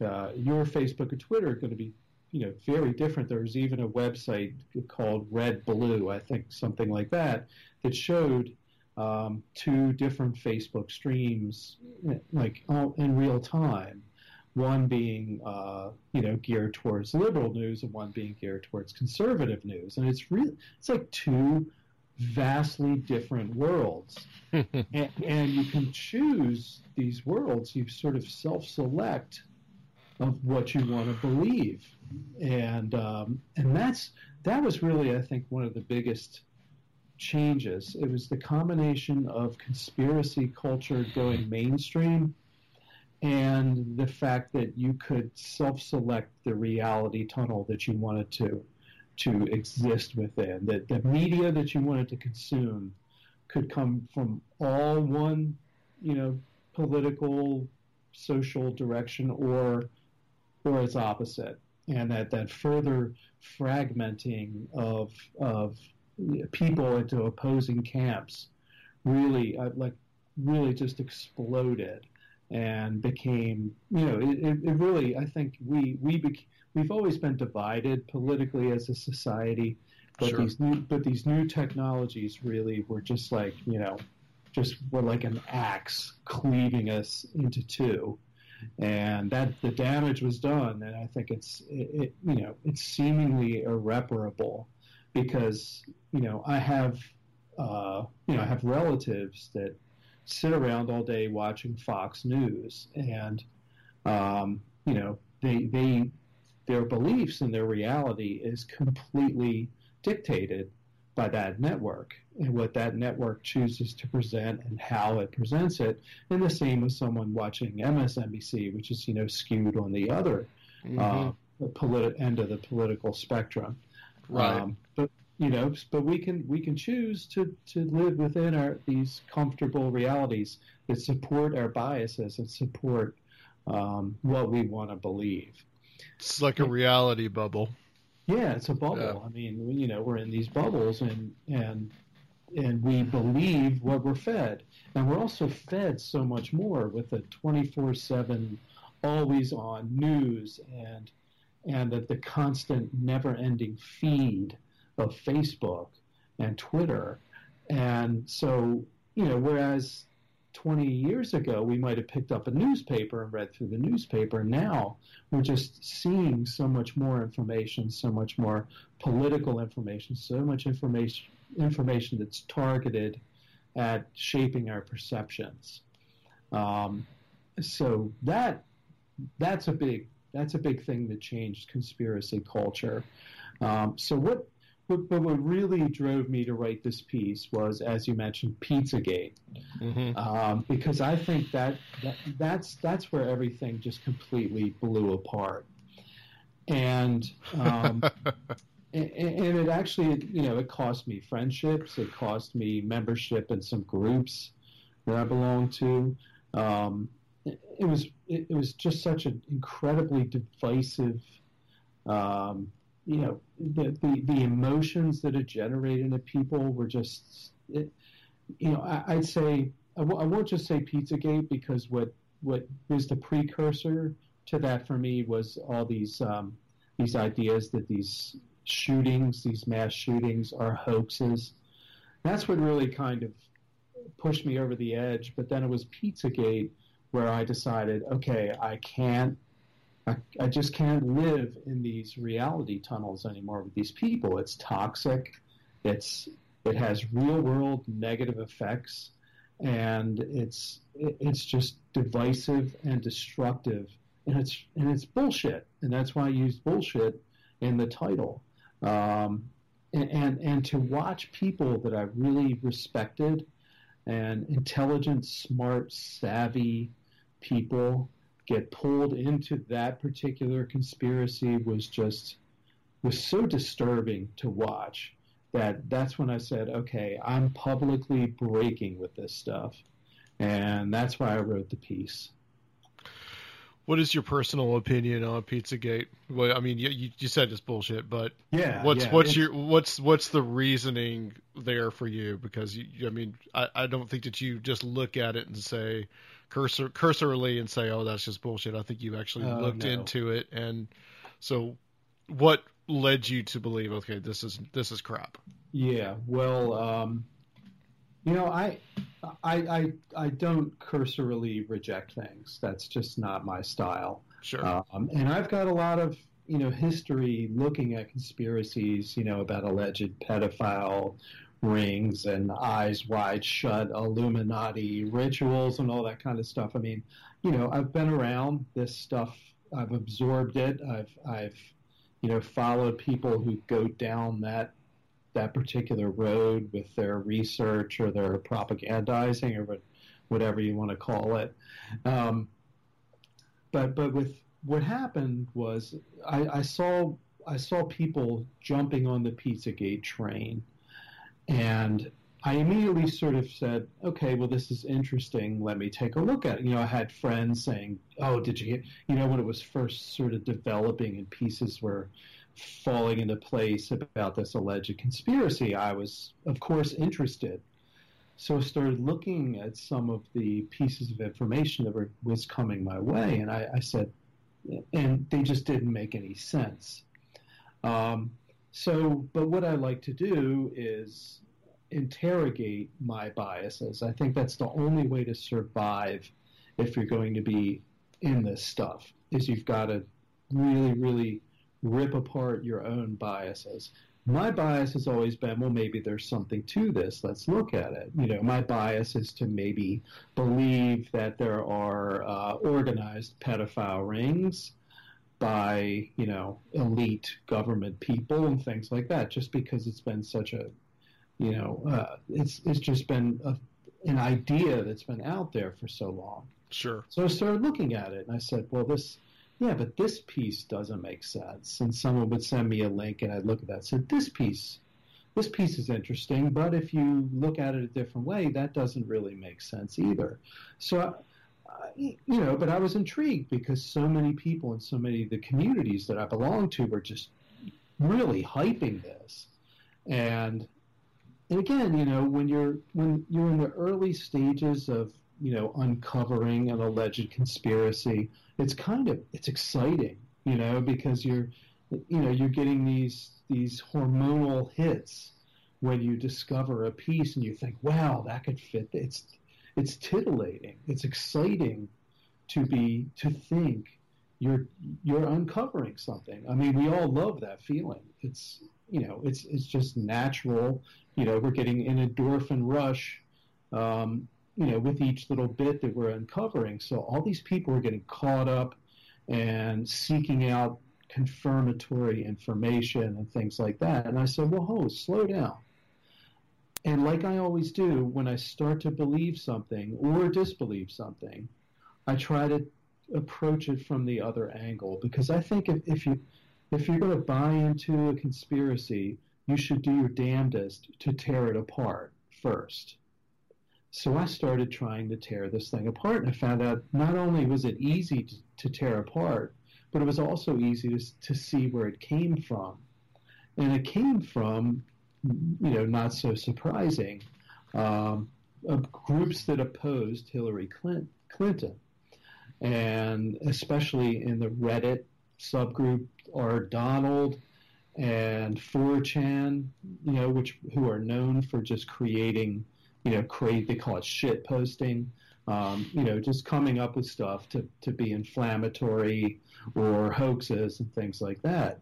And it was easy to see where this stuff was originating from. I mean, you could just trace it back very easily, you know, without being some kind of incredible online cyber detective or anything. You could see where this stuff where the original material was coming from, and it was in these rabidly partisan um, subreddits and and 4chan and and other groups like that. And you could also see who was promoting it, like uh, you know Michael Flynn, uh, Jude, Michael Flynn's son. Um, you know Flynn, who's recently you know been indicted uh, for his crimes with the Trump administration. Right. his son was pimping this, so really it was very it was very partisan when it began, and in the in the groups where it began. So I started looking at this, and even you know when you when you look at some of the you know some of the material that was being presented as evidence, it was so flimsy and so easy to debunk. And I was like, but but yet I was seeing so many otherwise smart, you know, conspiracy savvy people just falling for it.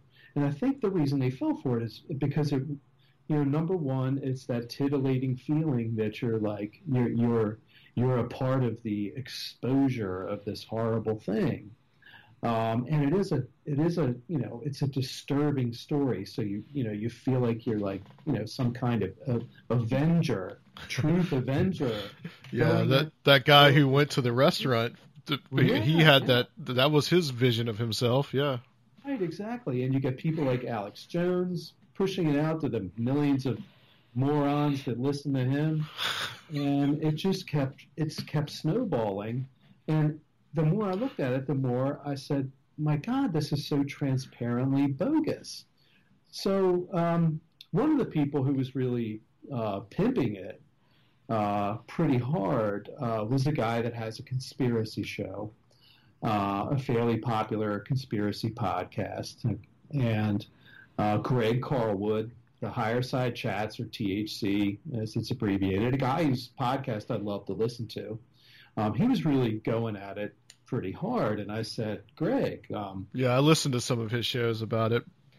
yeah. I, Yep. So so I said, hey hey Greg, man, how about I? Why don't you give me your best evidence for this so I can look at it because all I'm seeing is kind of you know pretty pretty easy stuff to debunk and and and just complete confabulation and and obvious partisan politically motivated material. And uh, so he said yeah okay. So he gave me a link to Voat v-o-a-t uh, which is kind of a i guess a right-leaning conspiracy site that that uh, that published this enormous list. I can't remember how many bullet points Yeah. it had I looked of- at um, that, and it was after it was actually the, it got put on there after I think the Reddit was closed down. Yeah, yeah. So, so yeah. So the Reddit got shut down. It migrated to Voat, and Greg said, "Well, here you go, man. This is like this is it. If you know, look at this. This is the this is the full compendium of of arguments for this conspiracy." So, you know, being a meticulous nerd that I am, I, I wound up going through each of those bullet points and looking at the evidence that was presented, researching. I mean, it was hours and hours and hours and hours of research I put into this thing. And I started noticing some very obvious, uh, you know, confabulations. I started seeing where the stuff was coming from and who was promoting it. Uh, and piece by piece, I really tore this thing apart. And and that's what I again. That's that's the only way to stay um, out of the rabbit holes in these fields is to really rigorously rip your own beliefs apart. To attack, take something if you're leaning towards believing it, and just try to tear it up. If it's if it's if it's legitimate, it's good. It, it can it can stand the heat. But this but Pizzagate couldn't stand the heat. So piece by piece, I went through this thing and wrote this, you know, enormous document that's also on Medium. How, let me see if I could how long a read that is, because that's more than eleven minutes. a Twenty-eight minute read. Okay. Um, so, and that was called refuting Cons- Pizzagate. And so, you know, I went through this whole process, and I, I I tweeted back to Greg. I said, "Hey, Greg, take a look at what I wrote. Let me know what you think, because I, I think, you know, I think I've done a pretty good job of showing that this this is kind of silly and kind of nonsensical and kind of baseless when you really tear it tear it down." And I waited, and he didn't respond. And I tweeted back at him again. I'm like, "Hey, you know what? I, I asked for your best evidence. You gave it to me. I- responded, and how about what do you think? You know, and he just completely refused to acknowledge me. So that left me a little hurt. You know, I mean, this here's a guy whose show I liked, um, and who was you know really running with this PizzaGate thing. And you know, after requesting the evidence, he just ignored my rebuttal. But whatever, you know, it's his show, it's his life.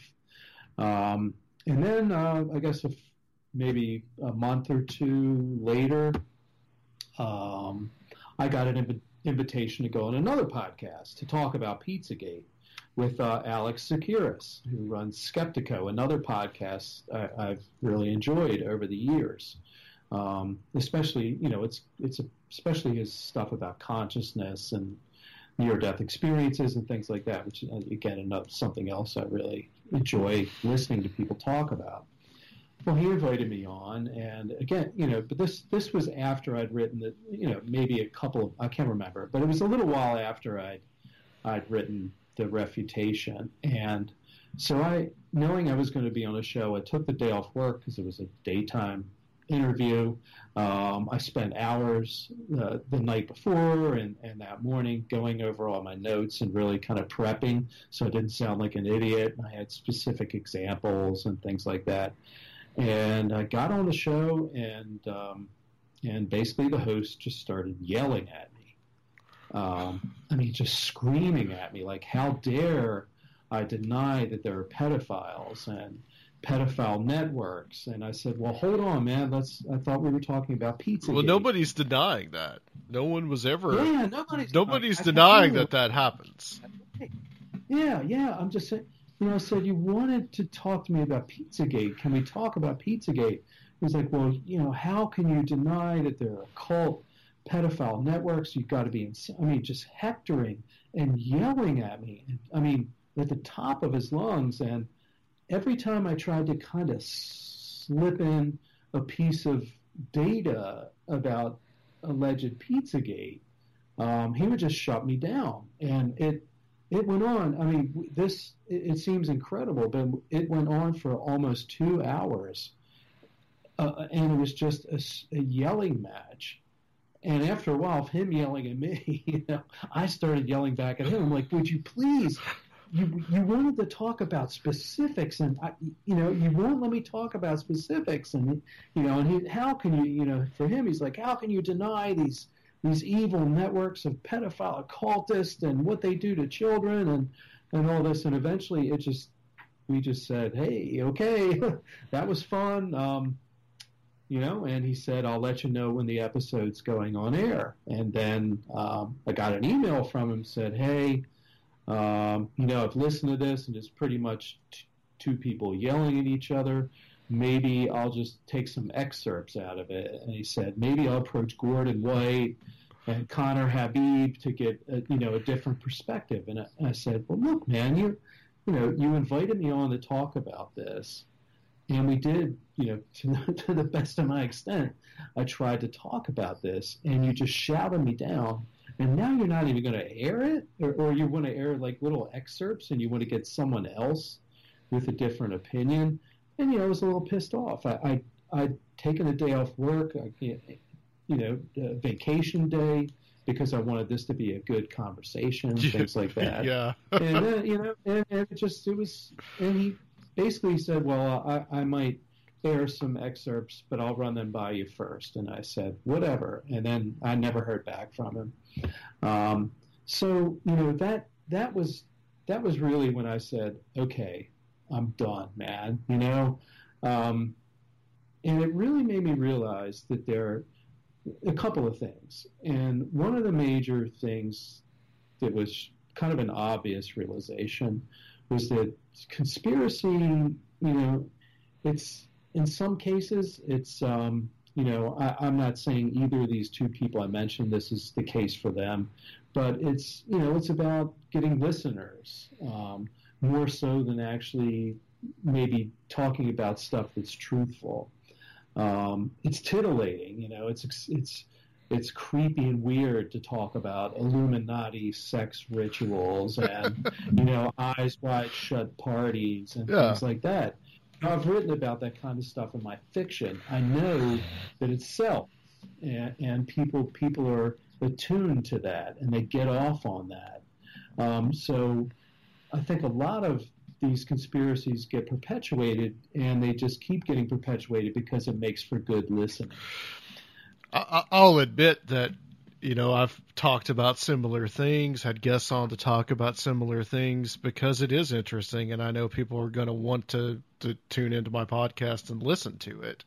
But it's never been any kind of like political, you know, standpoint, and and that's mm-hmm. that's that's kind of become the problem. You know, I was mm-hmm. we we spoke to Kenn Thomas back in August, and I don't know if you know who he is. Oh but- yeah, no, I used to read Steamshovel Press. Yeah, you I mean, it- it was- pre-internet. yeah, it was like it- you oh, know, that was what you read. it was it was it was great to have him on because here's a guy that has been doing this for years and years and years and was doing it before all this conspiracy stuff became politicized when it was just people mm-hmm. asking questions about what their government was doing or not mm-hmm. doing and he he wrote a book, you know, Trumpocalypse Now. That was the name of the book. He Mhm. wasn't happy with the title. The publishers chose that, but you know, it was pretty appropriate because he was what he was looking at in that book was how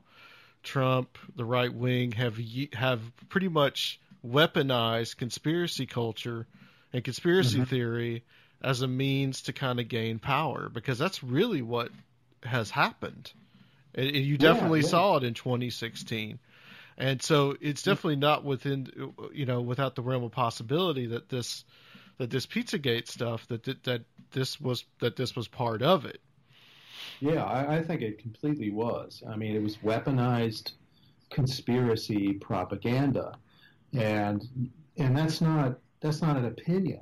I mean, you, you if you trace this stuff back to where it originates, and you look to the people who are promoting it the, the most loudly and widely, it, it it's it's right wing nationalists. You know, it's Breitbart, it's Alex Jones, um, you know, and his surrogates, Paul Joseph Watson or whatever that lunatic's name is. You know, I mean, Yeah. it's these it's these it's these you know hardcore nationalist, often white supremacist um, blowhards, mouthpieces who, who are who are pimping this stuff.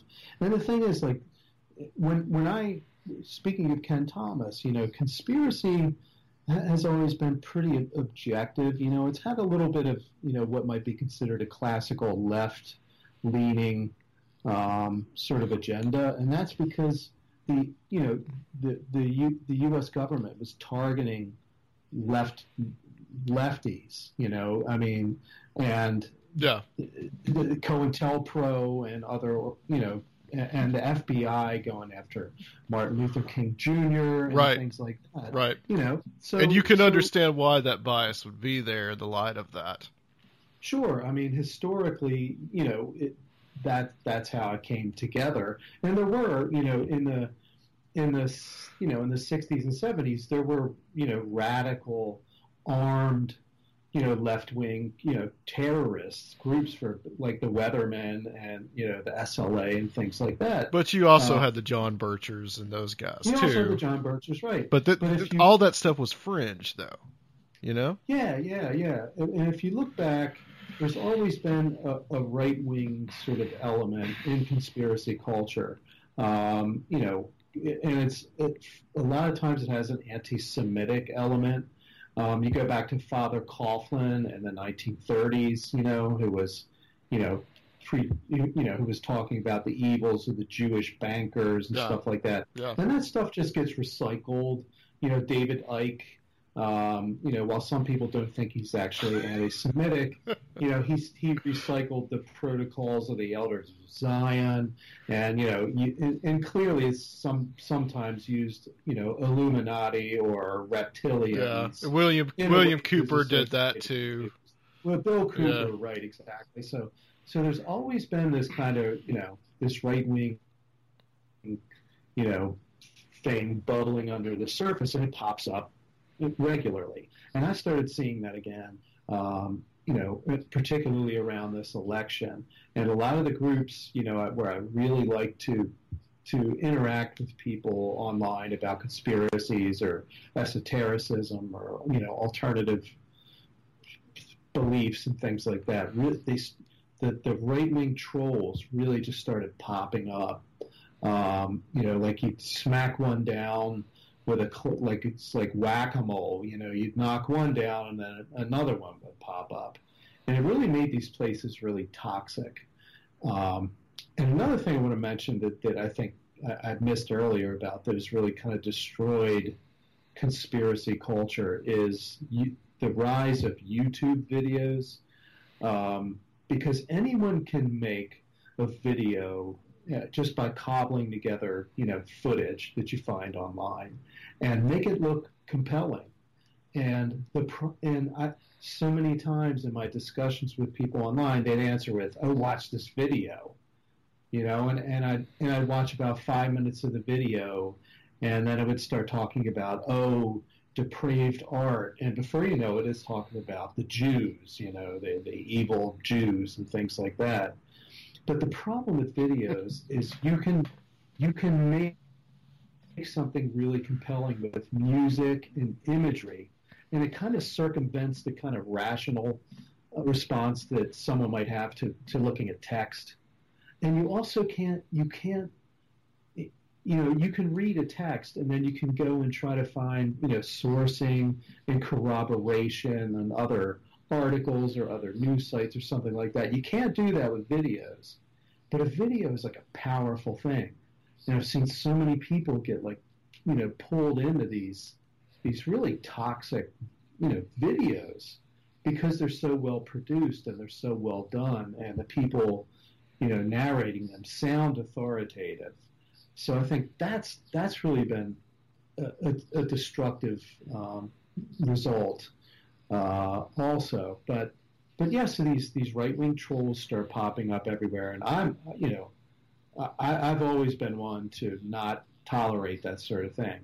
Um, you know, the the merest hint of anti-Semitism or absolutely you know racist content or something like that, you know, I call it out. Absolutely. And if, some, if someone's referencing, you know, you know, indirectly some Nazi, you know, slogan or something, like I, I call it out. Um, I, I, you know, I'm not going to let that go. That's just who I am. I'm like a, you know, some, some kind of vigilante when it comes to that sort of thing because it just, it, it's so deeply offensive to me. But I found that as I'm calling these things out, you know, other people, it, it, like I became the bad guy mm-hmm. in some of these.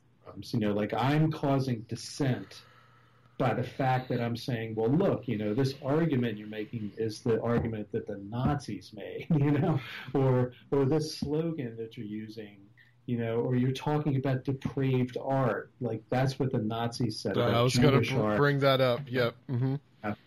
Right. And you know that that factored into Pizzagate as well because you know all these uh, Marina Abramovich, you know, who does these you know kooky performance art videos with like occult themes and stuff like that. You know, it, it, people started saying, "Well, my God, you know, John Podesta, uh, his brother Tony, you know, went to one of her spirit cooking." uh, get-togethers, so that means they're cannibals and they're eating children, and you know they're they're, and it you know it was just it just. That's the first thing that I heard. I, I didn't I didn't I didn't hear the PizzaGate stuff at first. I heard the Marina Abramovich stuff, and I was just kind of like, okay, so. I, yeah. you know, there's a certain amount of just like uh, that. That kind of stuff is always gonna gonna shock Middle America and it's, it's all it's yeah. always yeah. going to shock middle America. I still hear people on the on the radio on talk radio talk about the piss Christ, and that was oh, 30 years ago.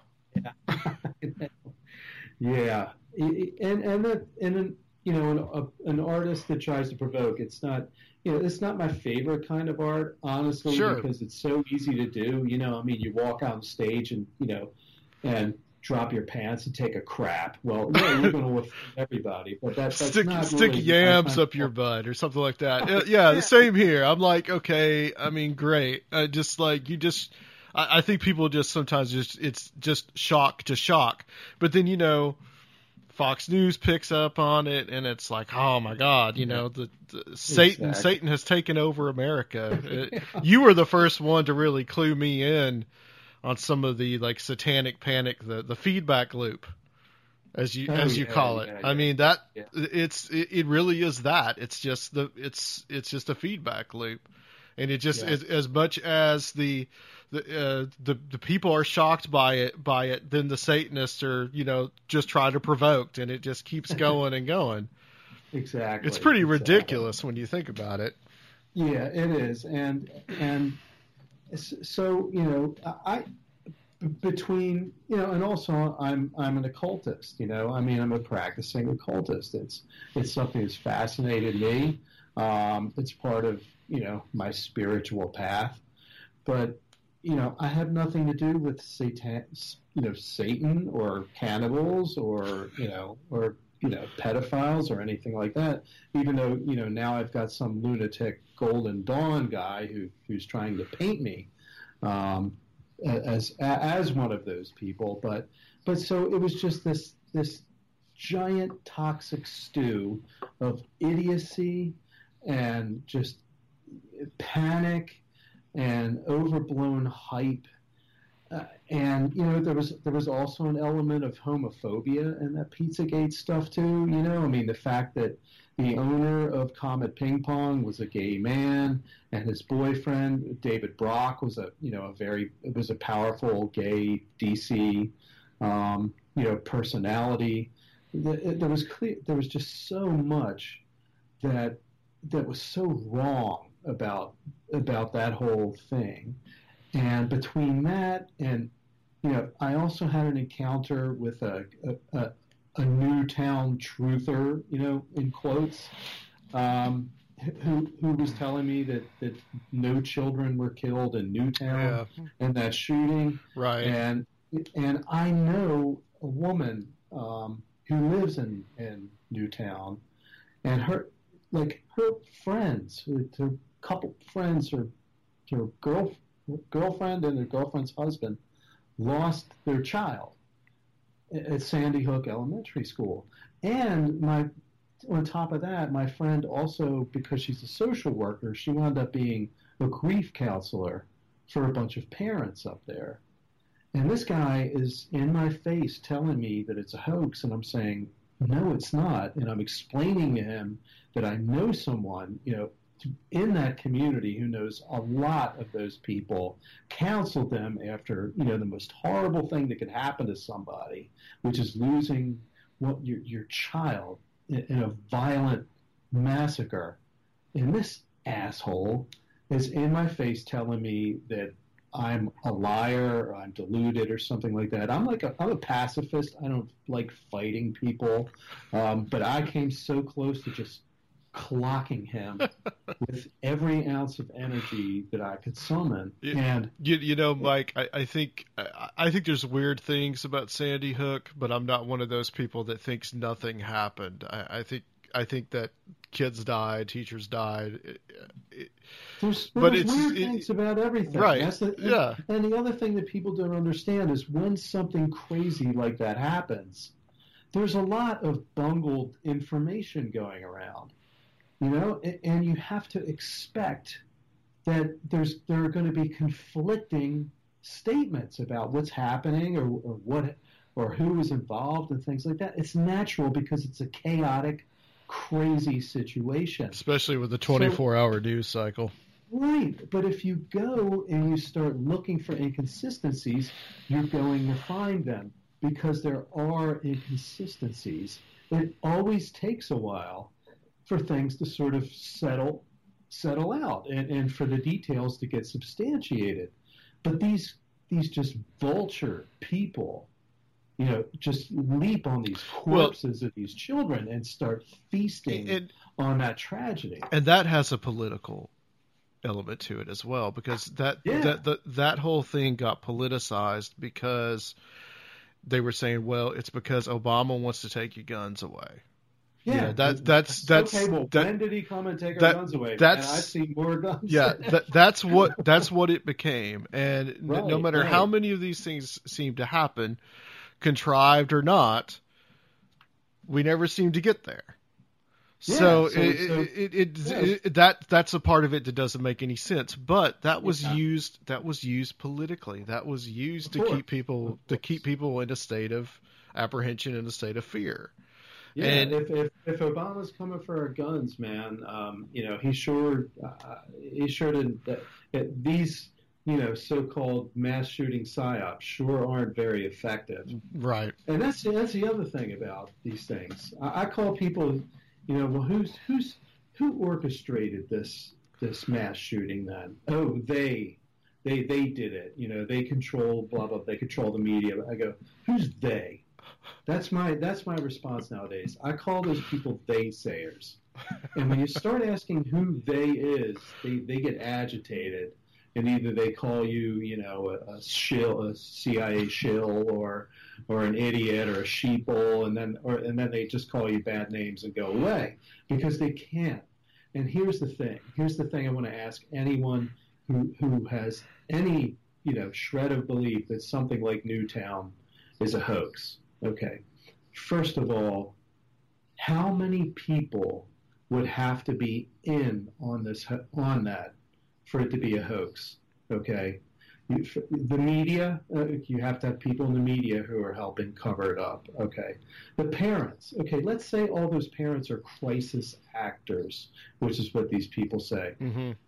How, how do you, you know, you've got to, if you've ever lived in a town of people, you know the web of connections that you make, right? I mean, you know other, if you've got kids in school, you know other parents, you know those kids' parents, sometimes you know their grandparents, you know the teachers, you know the administrators at that school, you know the crossing guard, you know, I mean, when you, when you, when you think of how many people would have to be involved if that was some kind of hoax, it's insane.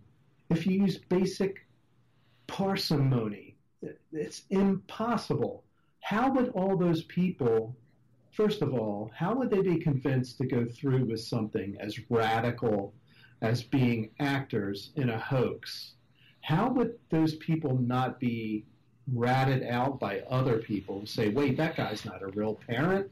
And it just, it falls apart under the most basic scrutiny that the logic any, like, you know, smart seven year old should possess. It's like it's something should have come out. Something should have come out by now. That's that's why in my mind I'm sitting there watching. I'm sitting there as it was going on, saying, "Wait a minute, which is easier?" I mean, if if there was, if you had a group of people that went in there, killed those kids, killed those killed those teachers, killed that guy, blamed it and put a gun in his hand, blamed it on him that's a whole hell of a lot easier than what you just said yeah. to happen. Or, or, or you just convince you convince one person to go shoot up a school, right? Yeah. I mean, surely that's easier, right? And, and you know, path of least and, resistance seems exactly. to be right, right. But the but the alternative is just stupid. It yeah. Well, you know, in my opinion, Mike, it seems to me like that in and of itself is some kind of disinformation thing. I think that's what yeah, I think. I think know, that's. And they know it's disinformation. I think that's part I mean, of what it Alex is. Jones knows he's he's, Yeah. he's talking shit. It's yeah, he knows. I think it's a disinformation and b it's it's used it's used as a political it's used politically. and entertainment. Right. I mean, don't forget, you know that that's why I think some of these guys I talked about earlier don't care if someone can refute a conspiracy because it's you know their readers, their listeners, you know their viewers want to hear it, want to see it. So they keep putting it out there because it keeps their, you know, ad revenue coming in, Mhm. and it keeps people titillated. It keeps people engaged. But but the problem is there are real people who suffer because of this, man. I mean, knowing my my friend who knows these parents, and some of those parents have been harassed and targeted. Yeah, I've heard about that. Yeah. Vile scumbags. I mean, these are the lowest of low.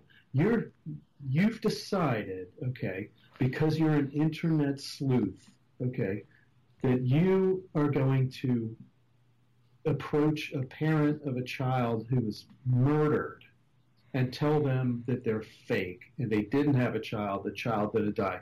I mean, what kind of scum person does that? I'll tell you what, it's a lot of people do that. And that's the problem with these bullshit conspiracies. That's why I don't like the term fake news. yeah, forget fake news, okay? Just call it bullshit, all right? if it's bullshit, it's bullshit. Don't mince words.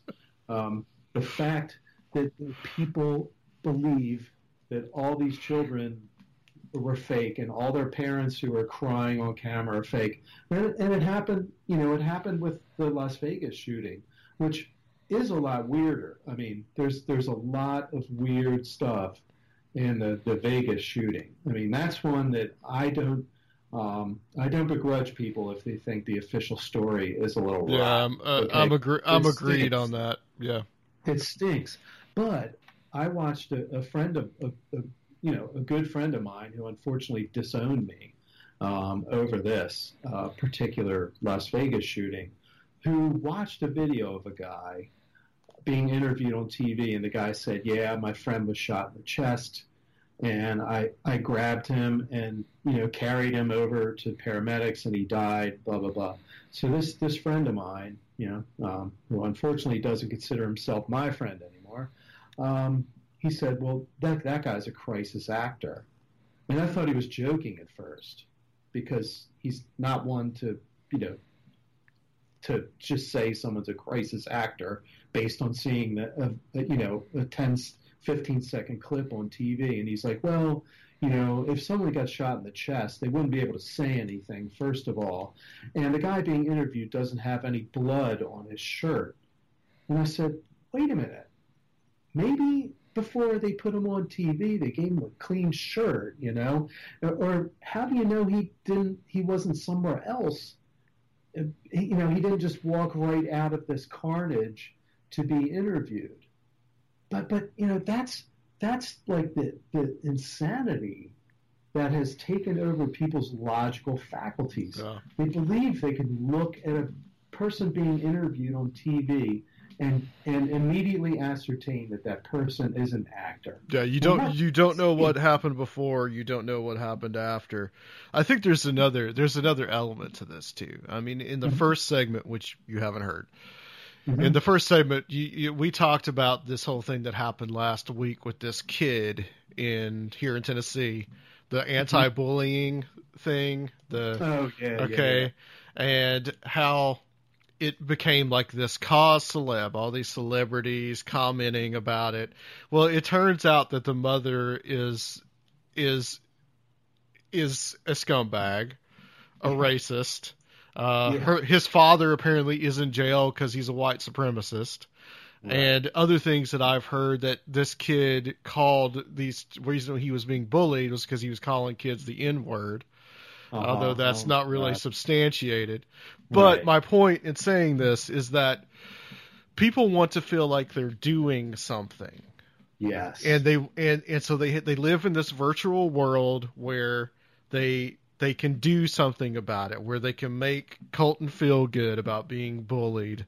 You know, say you know we we give you our support, and then when it totally Right. backfires, everybody has egg on their face. And the same thing with the same thing with Pizzagate. Mhm. Okay, Rob. Well, I'll back up a little bit. Rob made the point that you know there are kids right now on your block in your schools that are being bullied. Do something about that. Do something about the people that are in your community, in your immediate vicinity, and not somebody that's a thousand miles away on Right, on the right. internet. But people live people live in a virtual world, and so Pizzagate was the same thing.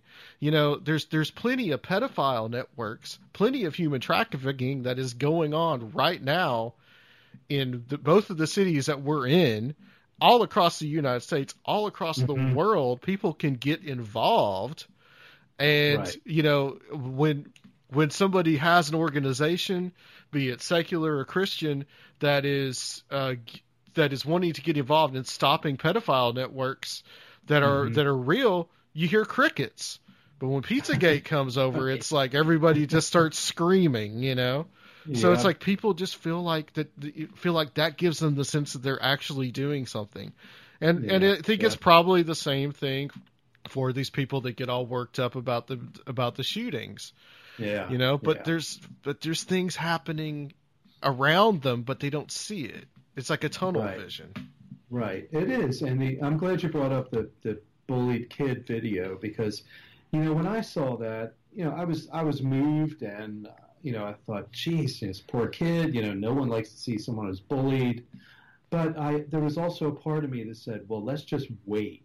Sure. You know, no one wants to just take a, a breather before they, you know, jump onto something and make it their bandwagon or you know it's it's this immediacy this immediate uh, this immediate urge to react and to respond and to do something and that's that's a that's really a big part of it too. I think you you really nailed it with that. And and also the vigilante aspects of this. You know people that we should all know by now that you really shouldn't, you know, go after someone until you've waited a little bit and heard a little bit about you know, just waited for just take a breather, folks. Okay, you don't need the, the PizzaGate was a witch hunt. The, the, and, and folks don't realize, you know, when you're calling someone a pedophile, when you're accusing this guy who has a, a, a family ping pong pizza restaurant in Washington, D.C., when you're calling him a pedophile and a cannibal and saying he's, you know, organized satanic pedophile rings and all this garbage, that has real world effects on people. That guy got death threats. The poor people whose kids he had photos of on his Instagram feed, those parents, you know, were being called, you know, perpetrators. This stuff has real, not to mention, and this is what I kept saying to Alex Tsakiris, you know, when you when you just promote this stuff uncritically and make these allegations against people, there were there were families sitting in that restaurant when that guy came in with a gun Yeah. and shot the place up. Yep. Do you? I mean, had I been in that restaurant with my kids and a guy walks in with a rifle and sh- shoots the place, I mean, that could- that could terrorize your kids for the rest of their lives. That could terrorize me for the rest of my life. We talk about post-traumatic stress disorder, and, and that, but they don't think. You know, they don't think that by by spouting this stuff off online that it ha- that it's really going to hurt somebody. It's going to hurt innocent people if you're wrong about it. because someone is going to feel like that they're the white knight and they need to go save somebody. What I loved about that whole thing was like even if it was completely and totally real, with all the heat that was on Comet Ping Pong, you really think they were going to be keeping kids down in the cellar? right. And there was no seller. You know, that's the whole thing. And uh, you know, and and the thing is, these these these internet sleuths, man, these Sherlocks, these conspiracy Sherlocks, who spend you know hours at their keyboards trying to ferret out like the real stuff going on at Comet Ping Pong. Okay, you know what they never do? They never call somebody up. They never call, you know, and ask around and try to find. You know, that's what real detectives do. They actually talk to people. They don't just make connection, you know, connect dots on their friggin' computer all day long. They actually talk to people. I know a guy who knows the owner of Comet Ping Pong. Right now, that you know, I'm sure there's people thinking, "Oh, well, see there, that's why he's, you know, he's part of the cover up too." Right. But I just ha- I live near DC. I know a guy who's in the arts community, and he's like, "Yeah, he used to go see bands there. He knows James, who runs the restaurant. He's a nice guy." Um, the other thing is, okay, the place employs probably like 40 people, right? 40 people. If you work in a restaurant, I've worked in a restaurant. If you work in a restaurant, what do you talk about with your waiters and the cook? You talk about all the people in the restaurant. You talk about the management. You talk about your coworkers. You gossip, just like anywhere else. How in the hell could they have been running a child sex ring in a non-existent basement of a pizza restaurant without any of those waiters or cooks or busboys or hosts and hostesses seeing something wonky going on, right? But no, you don't. None of these people, you know, ask these simple, basic questions. None of them actually talk to anyone who knows people involved. They just connect dots all day long and whip themselves up into a frenzy and congratulate themselves on sussing out these, you know, this satanic, pedophilic conspiracy. Yeah. It's it's just absurd and it- it's it's dangerous. It, it, affects real people. That's the other thing too is I think that I think it's it started to bring kind of like the satanic panic back. Yeah, but it's yeah, but it's but it's now in the in the the realm of kind of like the the human trafficking realm, Right, and which right. is a real problem. But yeah, yeah, exactly. but the you know uh, right after that in D I think in December or January of this year uh, there was the this girl that went on Dr. Phil saying that she had been trafficked her whole life and Mhm. you know it, it, but it was the same story that you always heard uh, coming from was it like the book Michelle remembers and all this kind of Oh, stuff. yeah, yeah, yeah, yeah, yeah, so yeah. it's just it, it's it's just a rehash of the same old thing. Mm-hmm. And you know, Comet Ping Pong uh, or Pizzagate. You know, I- when I looked at the material, I thought, okay, there there are some strange things, but that's kind of what they are. It's just strange things. We don't Yeah, really there's- know, and and and it's it's kind of like the the it's kind of like the picture the the video of the boy of the boy that we we had last week. This this Mhm. kid, you know, Mhm. we only see that video. We don't know the context. We don't know. We're we're only getting his side. We don't know what happened to him in the school. We don't know what he said to set those kids off. So it's all you know. The context is missing. Right. And if you, the other thing is, I mean, confirmation bias is the enemy of conspiracy thinking. And I've done experiments with this. Like I was on um, the Rigorous Intuition blog many years ago, and and I was I was explaining to someone why their confirmation bias was leading them astray. And I said, look, I'm going to prove it. Okay. And I did something like I took Britney Spears and um, I don't know, 9 11 or something like that, and said, I'm going to show the connection. I'm going to show the connection between the two. And, but the thing is, you can do that. Like, it's, it's a great exercise. Um, I'll ask, you know, anyone who's listening to this, try it sometime. Take two very disparate things and try to find linkages between them. And it's a hell of a lot easier nowadays because you just sit and Google and before you know it, you could construct a narrative that connects Britney Spears to the, you know, the World Trade Center bombings. You, you really can do that, and and that's what happens. And that's what happens with Pizzagate. That's what happens with so many of these conspiracies. Is you just start if you've got in your head that you're going to find something. If you've already kind of assumed your outcome, you're going to find pieces that fall into place, and you- you're going to cherry pick and you're going to miss the things that don't, and you're going to seek out confirmatory data, and that's going to lead you to convincing yourself. So try it sometime. Like try to actually make up your own conspiracy and then find pieces to prove it. It's a mind blowing experience, and and it's it's a it's something that I wish more people, more conspiracy people would do, uh, because it shows you exactly how you can fool yourself. You do realize that uh, when I get, I'm going to get those emails that say that uh, you and I are doing the same thing. Well, screw those people, man. I mean, you know, you know, I, I, you know, if, someone chooses to be that dense or that paranoid, you know, I, I whatever, man. I mean, you know, I, what if, I can't, I can't come personally and, and explain to them or prove to them that you know I'm not in on Pizzagate because I'm so vehemently against the stupid idea of it. Yeah. Um, but yeah, you either you know you either accept that people are you know uh, people like us are are being truthful or that we're in on it. And if I had a nickel for every time in the past few decades where I've been accused of being a CIA shill or whatever, you know, I could probably buy uh, I don't know a few cups of coffee at My- Starbucks.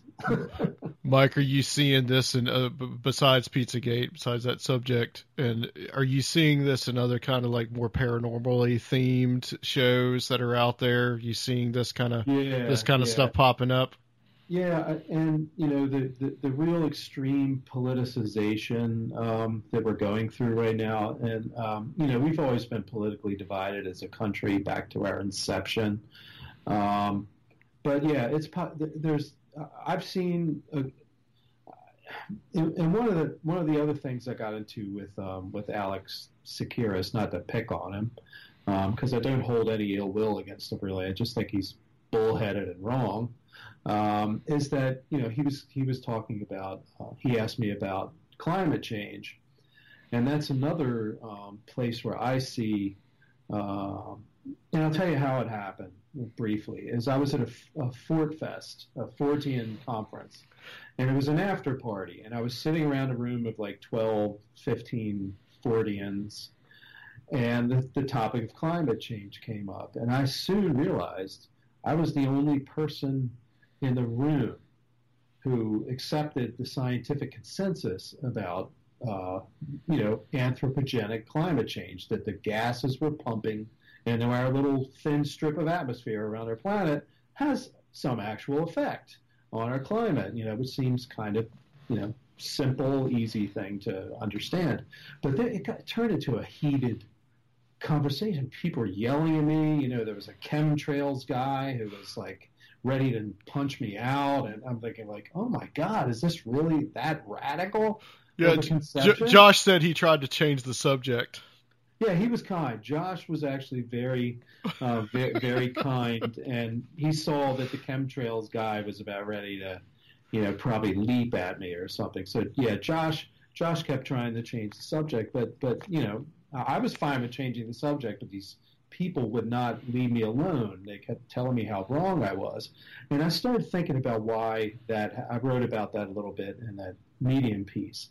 And I think it's because um, as Forteans, as you know, people involved in ufology, we talked a little bit about that before the show started. Um, we've been lied to so much. Uh, we've been told that we're, you know, morons for believing sort of alternative things. Um, we've been ridiculed. We've been mocked. We've been told that we're unscientific and silly and things like that.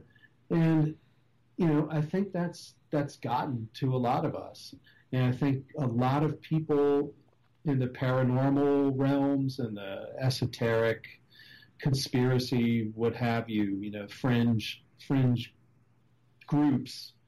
Uh, we, we've we've come to distrust any um, mainstream opinions. Uh, we, you know, because we know that the government has lied to us about UFOs. Uh, we know, you know, things like that. We, that that we don't believe anything the government says. And it's good to be skeptical about the government. You know, I mean, they do lie, um, but but lots of other people lie too. And yes, scientists cook data. I mean, I, I work with scientists. I read, you know, a lot of biomedical science, and, and frankly, there's like a, a real crisis of of of reliability in the, in the life sciences and in the biomedical sciences in particular. We're realizing a lot of the studies that are done are just kind of worthless. I mean, that the, the head of the AMA the, in the journal Lancet has said so much. Like, man, we've really we've we've been cranking out a lot of garbage because we go to reproduce a lot of these studies, they don't hold up. Uh, so yeah, I mean, you have to be skeptical, and I don't, you know, I don't ever want to like come across as someone who's saying, you know, just believe, you know, or or believe the mainstream. Of course, you can't just believe the mainstream, but you can't always disbelieve the mainstream too. Um, what we're seeing in, in government right now, you know, a lot of my, you know, lefty alternative friends are, you know, believe that the whole Trump Russia thing is some deep state plot to get, you know, to get rid of this guy, instead of like, and instead of looking at the really sloppy conspiracy that's right there in front of us, that every day another piece of it gets exposed and falls apart. And, and they don't want to believe that because it's the Washington Post that's reporting on it, or it's the it's the New York Times, or it's you know it's on CNN or something like that. Well, you can't believe it because of that. Yeah, you can. You know, you just need to use your discernment. Everybody's biased, but Yeah. if you just if you just read the alternative media and you just watch YouTube videos about moon landing hoaxes and crap like that, I mean, you're you're you're just as deluded as the people who just read the Wall Street Journal and believe it's not biased and believe it's 100% true. Right. Right.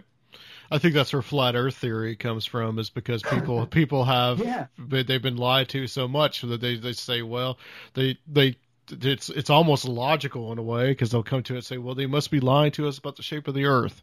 Yeah, I mean, you know, you'd think that we're that we would all be a little smarter nowadays because you know that was the whole promise of the internet is that oh information at your fingertips you know it's going to revolutionize we're you know we're all going to you know we're going to have the the world's data at our fingertips will will be so smart. Or no, we're actually we become stu- infinitely stupider because, like we were talking about earlier, we've created these little bubbles we can live in. The flat Earth. I mean, one of my favorite headlines was, you know, people fly from around the world to attend flat Earth conference you know? from around the globe. Right, Yeah. yeah. And, and then there was, you know, uh, in a in a lovely sort of synchronistic Fortean twist for me personally, was a guy that shared my name, Michael Hughes. Uh, was going to launch a rocket in the desert, you know, to prove that the Earth was was flat. I was hoping that was you. Yeah, that would be that would be one of my best stunts ever if I could pull that off. But but yeah, we just we've gotten we've gotten dumber. You know, we we believe the stupidest crap um, because we can we can find a website that's got it on there. I mean, just you know, basic logic and basic discernment and basic like critical thinking skills have just you know, I mean, it's like they've just been extinguished in so many people. It's it's terrifying, you know, as someone who kind of cares about facts and and logic and you know really trying to you know be smart about look looking at things and getting at the truth of things. You know, to, to watch really smart people that I care about go down and get lost in these sewers of of stupidity. You know, I mean, and that's what I said at the end of that article. I said, look, man, I you know, I'm I'm getting older. Um, I've got a lot I want to write and talk about and teach and things like that. I can't I, I can't keep pulling keep trying to pull people out of these cesspools of, of idiocy anymore. You know, you want to live in that down there. You want to live in that stuff. You want to believe, you know, Newtown uh, is a hoax and all those people are liars and actors. You know, you want to believe the, the the humans never landed on the moon. You want to believe the Earth is flat. Man, you know, I can't help you anymore. I, I'm not going to help you. I, I, I can't. I, you know, I, I spent years trying to do that and trying to sort of, you know, approach things rationally and kind of, you know, interact with people rationally and stuff. I'm, I'm just done. So that's why I wrote that piece. Like, man, you like, you want to, you want to live down there? That's fine by me. I'm not giving you a hand up anymore. I don't have the time. I have too much of my own crap I need to do. I got kids. I got a life, and I'm not spending my time debunking bullshit anymore. Well, I appreciate you doing this interview about it. Uh, real quick before I let you go, what's uh, how's the Trump binding going? Oh man, you know, I have to say again, like for something I thought might make a few people chuckle, uh, you know, uh, might might have you know a little bit of interest in the occult community. Uh, the fact that this thing just keeps getting bigger and bigger is astounding to me. Um, it, Comedy Central just did a great piece for Halloween. If anybody hasn't seen it, they did a great job kind of capturing like the humor of, of the, of the Trump binding, but also the seriousness of it. Uh, there, there's there are two documentary filmmakers I'm working with now. Um, there's there's like t- TV interest from a particular producer. Um, there's I'm shopping around a book. You know, who knows if any of this stuff will happen? You never really know. But the fact that it's still generating so much interest, I think it's really just to, to sum it up. I, I- think a lot of people feel um, like they they like they, they engage politically. They're sending out their emails. They're calling Congress people and stuff like that. But they but they feel like there's a there's a part of them, the spiritual aspect of themselves that that I think they feel has been disengaged from from activism. And I think this is really a way that that sort of pulls the spiritual and the sort of the mundane together. And I think that's why it's so effective. Um, so it, it's it's been great. Uh, you know, it's still shocking and surreal to me that that it's happening, but it, it's a the community of people who've grown around it are just fantastic, and they're they just they're, they're great people. They're supportive. Um, they they add their own spin to things, and it's really taken off. And it's that that's that's to me that's the biggest thing is I'm really like kind of humbled. I feel like I was just a, like a channel that this thing popped out of, and it, it it belongs to everyone else now. You know, I'm just sort of watching and smiling as it as it gets bigger and bigger. Excellent. Well, maybe it'll work. we'll see. All right, Mike. Thank you so much. Uh, Yeah. Tell everybody where they can find you and uh, get, find your books as well. Yeah, sure. Um, well, my trilogy is complete now, so if you like reading fiction, uh, it's the Blackwater Lights trilogy. You can find it uh, on Amazon, you know, obviously, uh, Barnes and Noble, Apple, etc. Uh, it's fun if you like the kind of stuff that we're that your show talks about and that we like to talk about. It's it's a fun and there is you know there are you know I'm not giving anything away, but there are you know occult satanic pedophile networks. Yeah, so fiction, yeah, fiction is one thing. Let's just keep fiction and fact straight. Um, so that's the Blackwater Lights uh, trilogy. Um, if you just want to read my other stuff, just go to michaelmhughes.com. It's got a link to my talks and videos and tarot workshops and all that good stuff. So, yeah, man. Well, I, I, I've been looking forward to this. I'm glad we finally we finally did it. It's been a fun conversation. Absolutely, Mike. Thank you so much. Stay on the line for me. Uh, guys, I already closed out the show, but uh, again, thank you for listening to Conspiranormal. And uh, check out our Patreon, patreon.com slash conspiranormal. And guys, we will be back in a few days with the great Dr. Future. Talk to you later.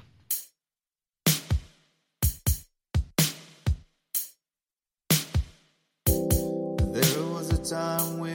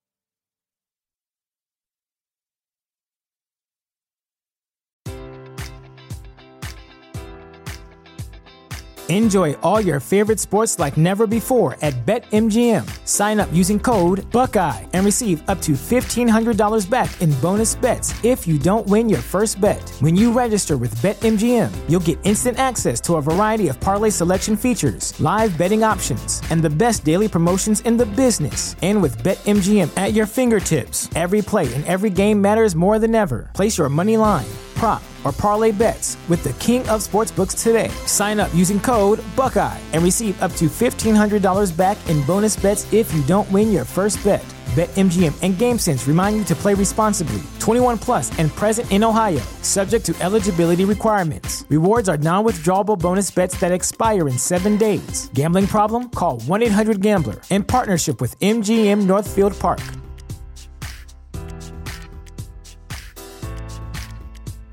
Sick of being upsold at gyms? My guy, you're currently a base member. For $90 more, I can upgrade you to our Shred membership. For 130 more, you'll be a Swole member. And for just $300 more, you'll reach Sweat Platinum. At Planet Fitness, you'll get energy without the upsell. Never pushy, always free fitness training and equipment for every workout. It's fitness that fits your budget. Join Planet Fitness for just $1 down and $10 a month. Cancel anytime. Deal ends Friday, May 10th. See Home Club for details.